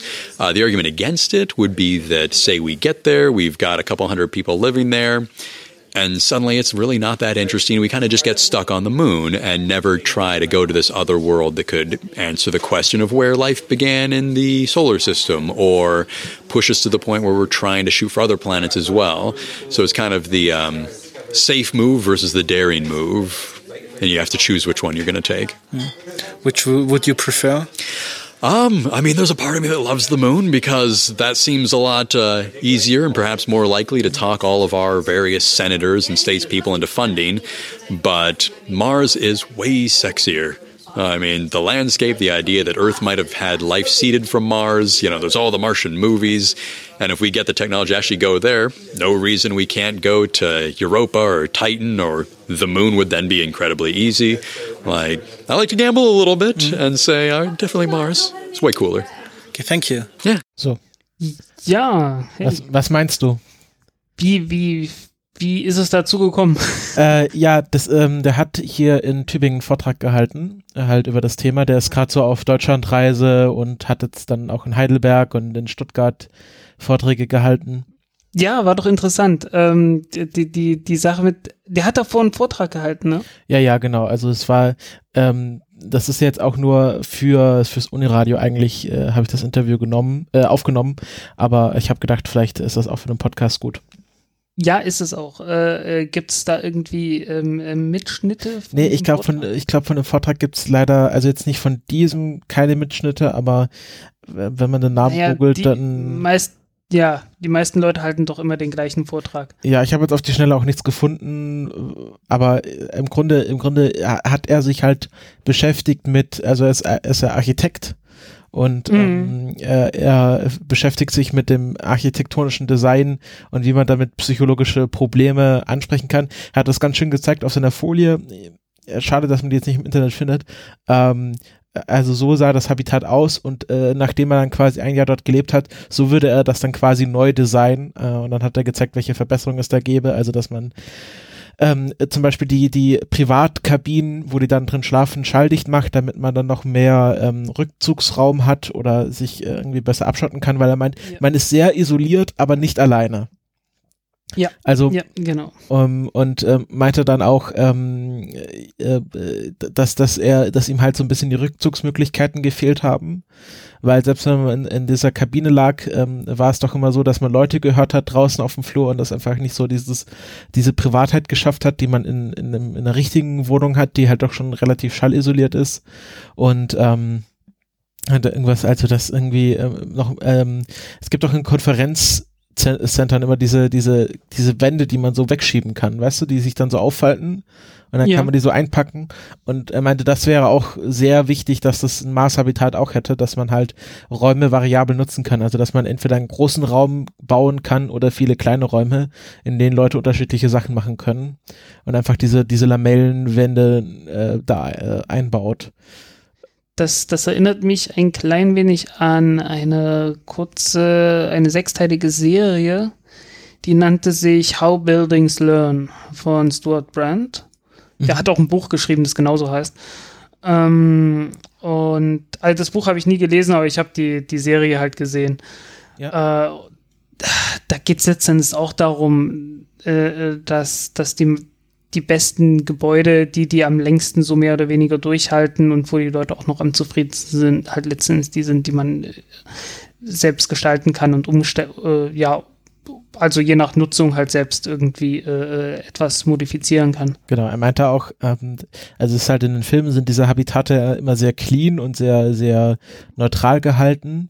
Und er meinte, dass, dass das äh, psychologisch gesehen völliger Schwachsinn ist und dass man, er hat auch so Ideen, dass man halt irgendwelche Teppichelemente einbaut, die man dann umgestalten kann, so dass halt das, auch das Habitat nicht immer gleich aussieht, sondern dass man irgendwie, äh, dass das so, also eingelebt aussieht. Also dass das irgendwie so der Mensch so sich drin gemütlich machen kann. Und die weitere Idee ist ja dann, dass man in diesen Lavaröhren sich dann sozusagen häuslich einrichtet. Deswegen machen wir das auch auf Hawaii ähm, sind dann quasi neben so einem Berg ist das Habitat angesiedelt und dann machen die so Fake EVAs, wo sie dann diese ganzen Lavaröhren äh, kartografieren. Ja. Und die Idee ist dann halt einfach in so eine Lavaröhre reinzugehen, weil dann hat man schon die, das, die meiste Struktur gebaut, hat auch einen schönen Strahlungsschutz und muss nur noch ein Dach ich und eine Wand Ich habe damals ich habe damals Roter Mars von Kim Stanley Robinson gelesen. Äh, ich weiß da alles drüber. Ja, da genau. waren ganze Städte da drin und sonst was. Ja. Ähm, ja. Hat dann auch erzählt von diesen 3D-Druckern, die dann den Mars- oder Mondregolith benutzen, um, um quasi so eine Art Zement herzustellen mit Laserbestrahlung. Ja. Ähm, die kennt man ja auch und ähm, ja, der ist, äh, wie man gehört hat, ist der ist ein sehr guter Redner. Äh, er meinte auch, er ja. wäre auch ausgesucht worden für die Mission, weil er so ein bisschen ein lustiger Typ ist und so auch von der sozialen Struktur das immer sehr gut auflockern kann. Ähm, deswegen wurde er auch für die Mission halt ausgewählt, weil er sozial auch sehr kompetent ist anscheinend. Ja, das hat man gemerkt. Also der ist da durchaus. Genau. Und ähm, ja, das war eine, war eine sehr schöne Geschichte. Also wenn der, wenn der mal bei euch in der Nähe ist, könnt ihr euch ruhig mal einen Vortrag von ihm anhören. Der kann das sehr gut erzählen. Und ähm, ja, es war einfach sehr nett, ihn zu interviewen. Er war dann auch sehr fasziniert von meinem Mikro, weil ich ja jetzt dieses neue äh, iPhone-Mikro habe, was ich mir jetzt neu gekauft habe. Also war mhm. einfach ein sehr netter Typ auch. Gut, dann äh, kommen wir zur Raketenvorhersage. Du kannst schon mal. Was sagen wir vorher? Äh, Moment.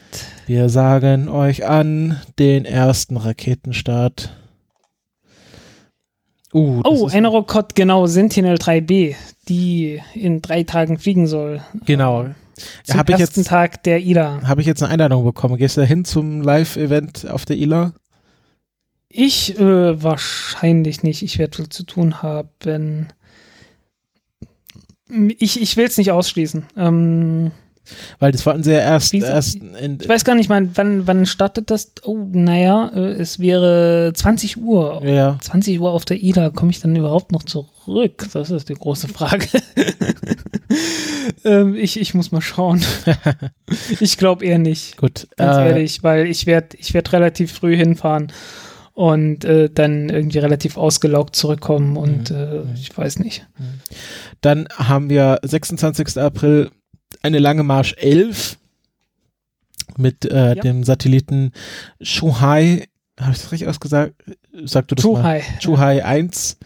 Ähm, ein äh, ZHU ist immer so, äh, dieses ZH ist äh, ein D und ein SH. Ja, ist ein äh, Erdbeobachtungssatellit. Ja. Dann? Also im Chinesischen gibt es drei Zischlaute, also drei Sch-Laute. Und äh, davon gibt es einmal SH, was SCH ist. Dann gibt es ZH, dein J. Und CH, äh, das ist kein Ch oder Ch oder sowas, sondern ein Ch, also ein, ein hartes T und ein SCH. Mhm, mhm. Willst du mal die nächste Rakete machen? Das ist dann, ja, da ist man sich nicht ganz sicher, ob das äh, It's Business Time wird, aber äh, sicher ist man sich, für den 4. Mai ist angekündigt. Äh, Bangabuntu 1, äh, was natürlich äh, schon mal angekündigt wurde, nämlich der erste Flug von der Falcon 9 Block 5, äh, der etwas verschoben wurde vom erst vom 5. April und dann vom 24. April. Der sollte jetzt eigentlich schon äh, äh, nächste Woche fliegen. Also wahrscheinlich diese Woche für euch. Ähm, aber irgendwie, man, man wollte noch, äh, was hat man gesagt? Äh, irgendwie im Navigationssystem? Nee, nicht, das war der letzte Start. Ähm, irgendein Problem hatte man noch, dass man sich nochmal anschauen wollte. Mhm. Ist der erste Satellit ein Kommunikationssatellit für Bangladesch? Genau. Dann am 5. Mai ähm, haben wir Atl mit einer Atlas 5 Insight. Das ist ein Marslander, also ein, eine Planet interplanetare Mission. Ähm, Insight wird in der ähm, Elysium Planatia Region auf Mars im November 2018 landen. Und ähm, die Rakete wird in einer 401-Variation fliegen, also ein kleineres Ding. Ähm, Die genau. kleinste. Genau, ohne Solid Rocket Booster. Und äh, genau, das war da, ich habe das gesehen bei Tess, ähm, dass wenn Tess sich noch weiter rausgezögert hätte, dann hätten die das erst nach Insight fliegen können, weil äh, es gab dann so ein Sperr, also 45 Tage Sperrfrist, wo, äh, wo die ganze NASA-Kapazität auf äh, Insight ausgerichtet war. Und Tess ist da Mhm. quasi an zweiter Stelle, wahrscheinlich weil der, der Mars gerade an einer günstigen Stelle liegt. Um, Ja, ja, ich äh, habe schon gesehen, irgendwie, ähm, die Opposition ist sehr günstig. Äh, wir, also der, der Mars wird irgendwie 25 Bogensekunden groß werden. Das ist ungefähr so groß, wie es nur wird. Ähm, und dann dauert es wieder irgendwie, äh, ich weiß nicht, wann war das letzte Mal, zwei, nochmal so 15 Jahre oder so, äh, 15, 16 Jahre, bis der wieder so nahe rankommt. Also ist wirklich äh, sehr, sehr ordentlich. wahrscheinlich kann, dann- kann auch deshalb die Atlas 5 in so einer kleinen Konfiguration fliegen. Ja, keine Ahnung. Ähm, ich habe nicht geguckt, wie schwer das Ding ist. Die werden sich bei dem Termin Ähm, schon was gedacht haben. Wir werden, wir werden über Insight beim nächsten Mal reden, würde Genau, ich sagen. mach mal. Schauen wir NASA. Insight Lander, warte, äh, Kosten 800, äh, etwas mehr als 800 Millionen US-Dollar. Ähm, warte, warte. Äh, Insight Lander finde ich irgendwo ein Video da. Ich gucke nach, ich guck nach Details dann beim nächsten Mal. Wieso? Oh.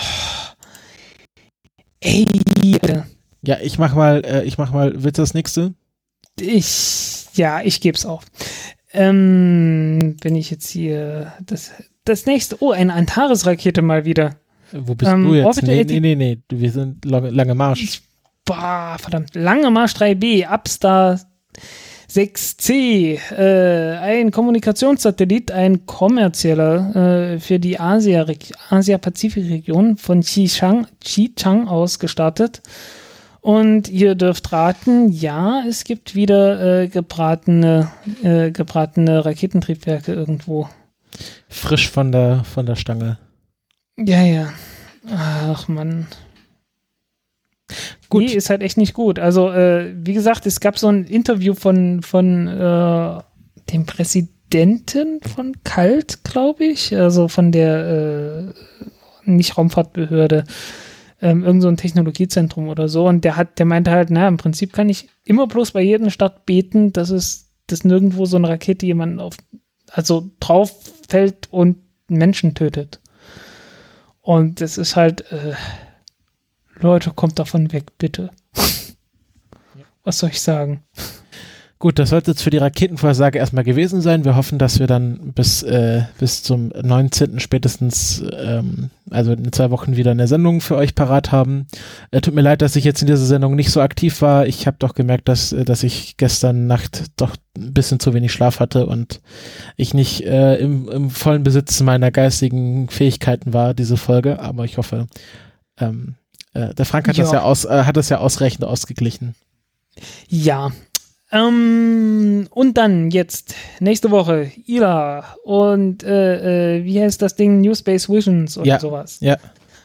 Und äh, dann mal gucken, was da alles rauskommt. Genau, da, also es wird, es wird auf jeden Fall genügend Ersatz für meinen, für meinen geistigen Ausfall hier geben.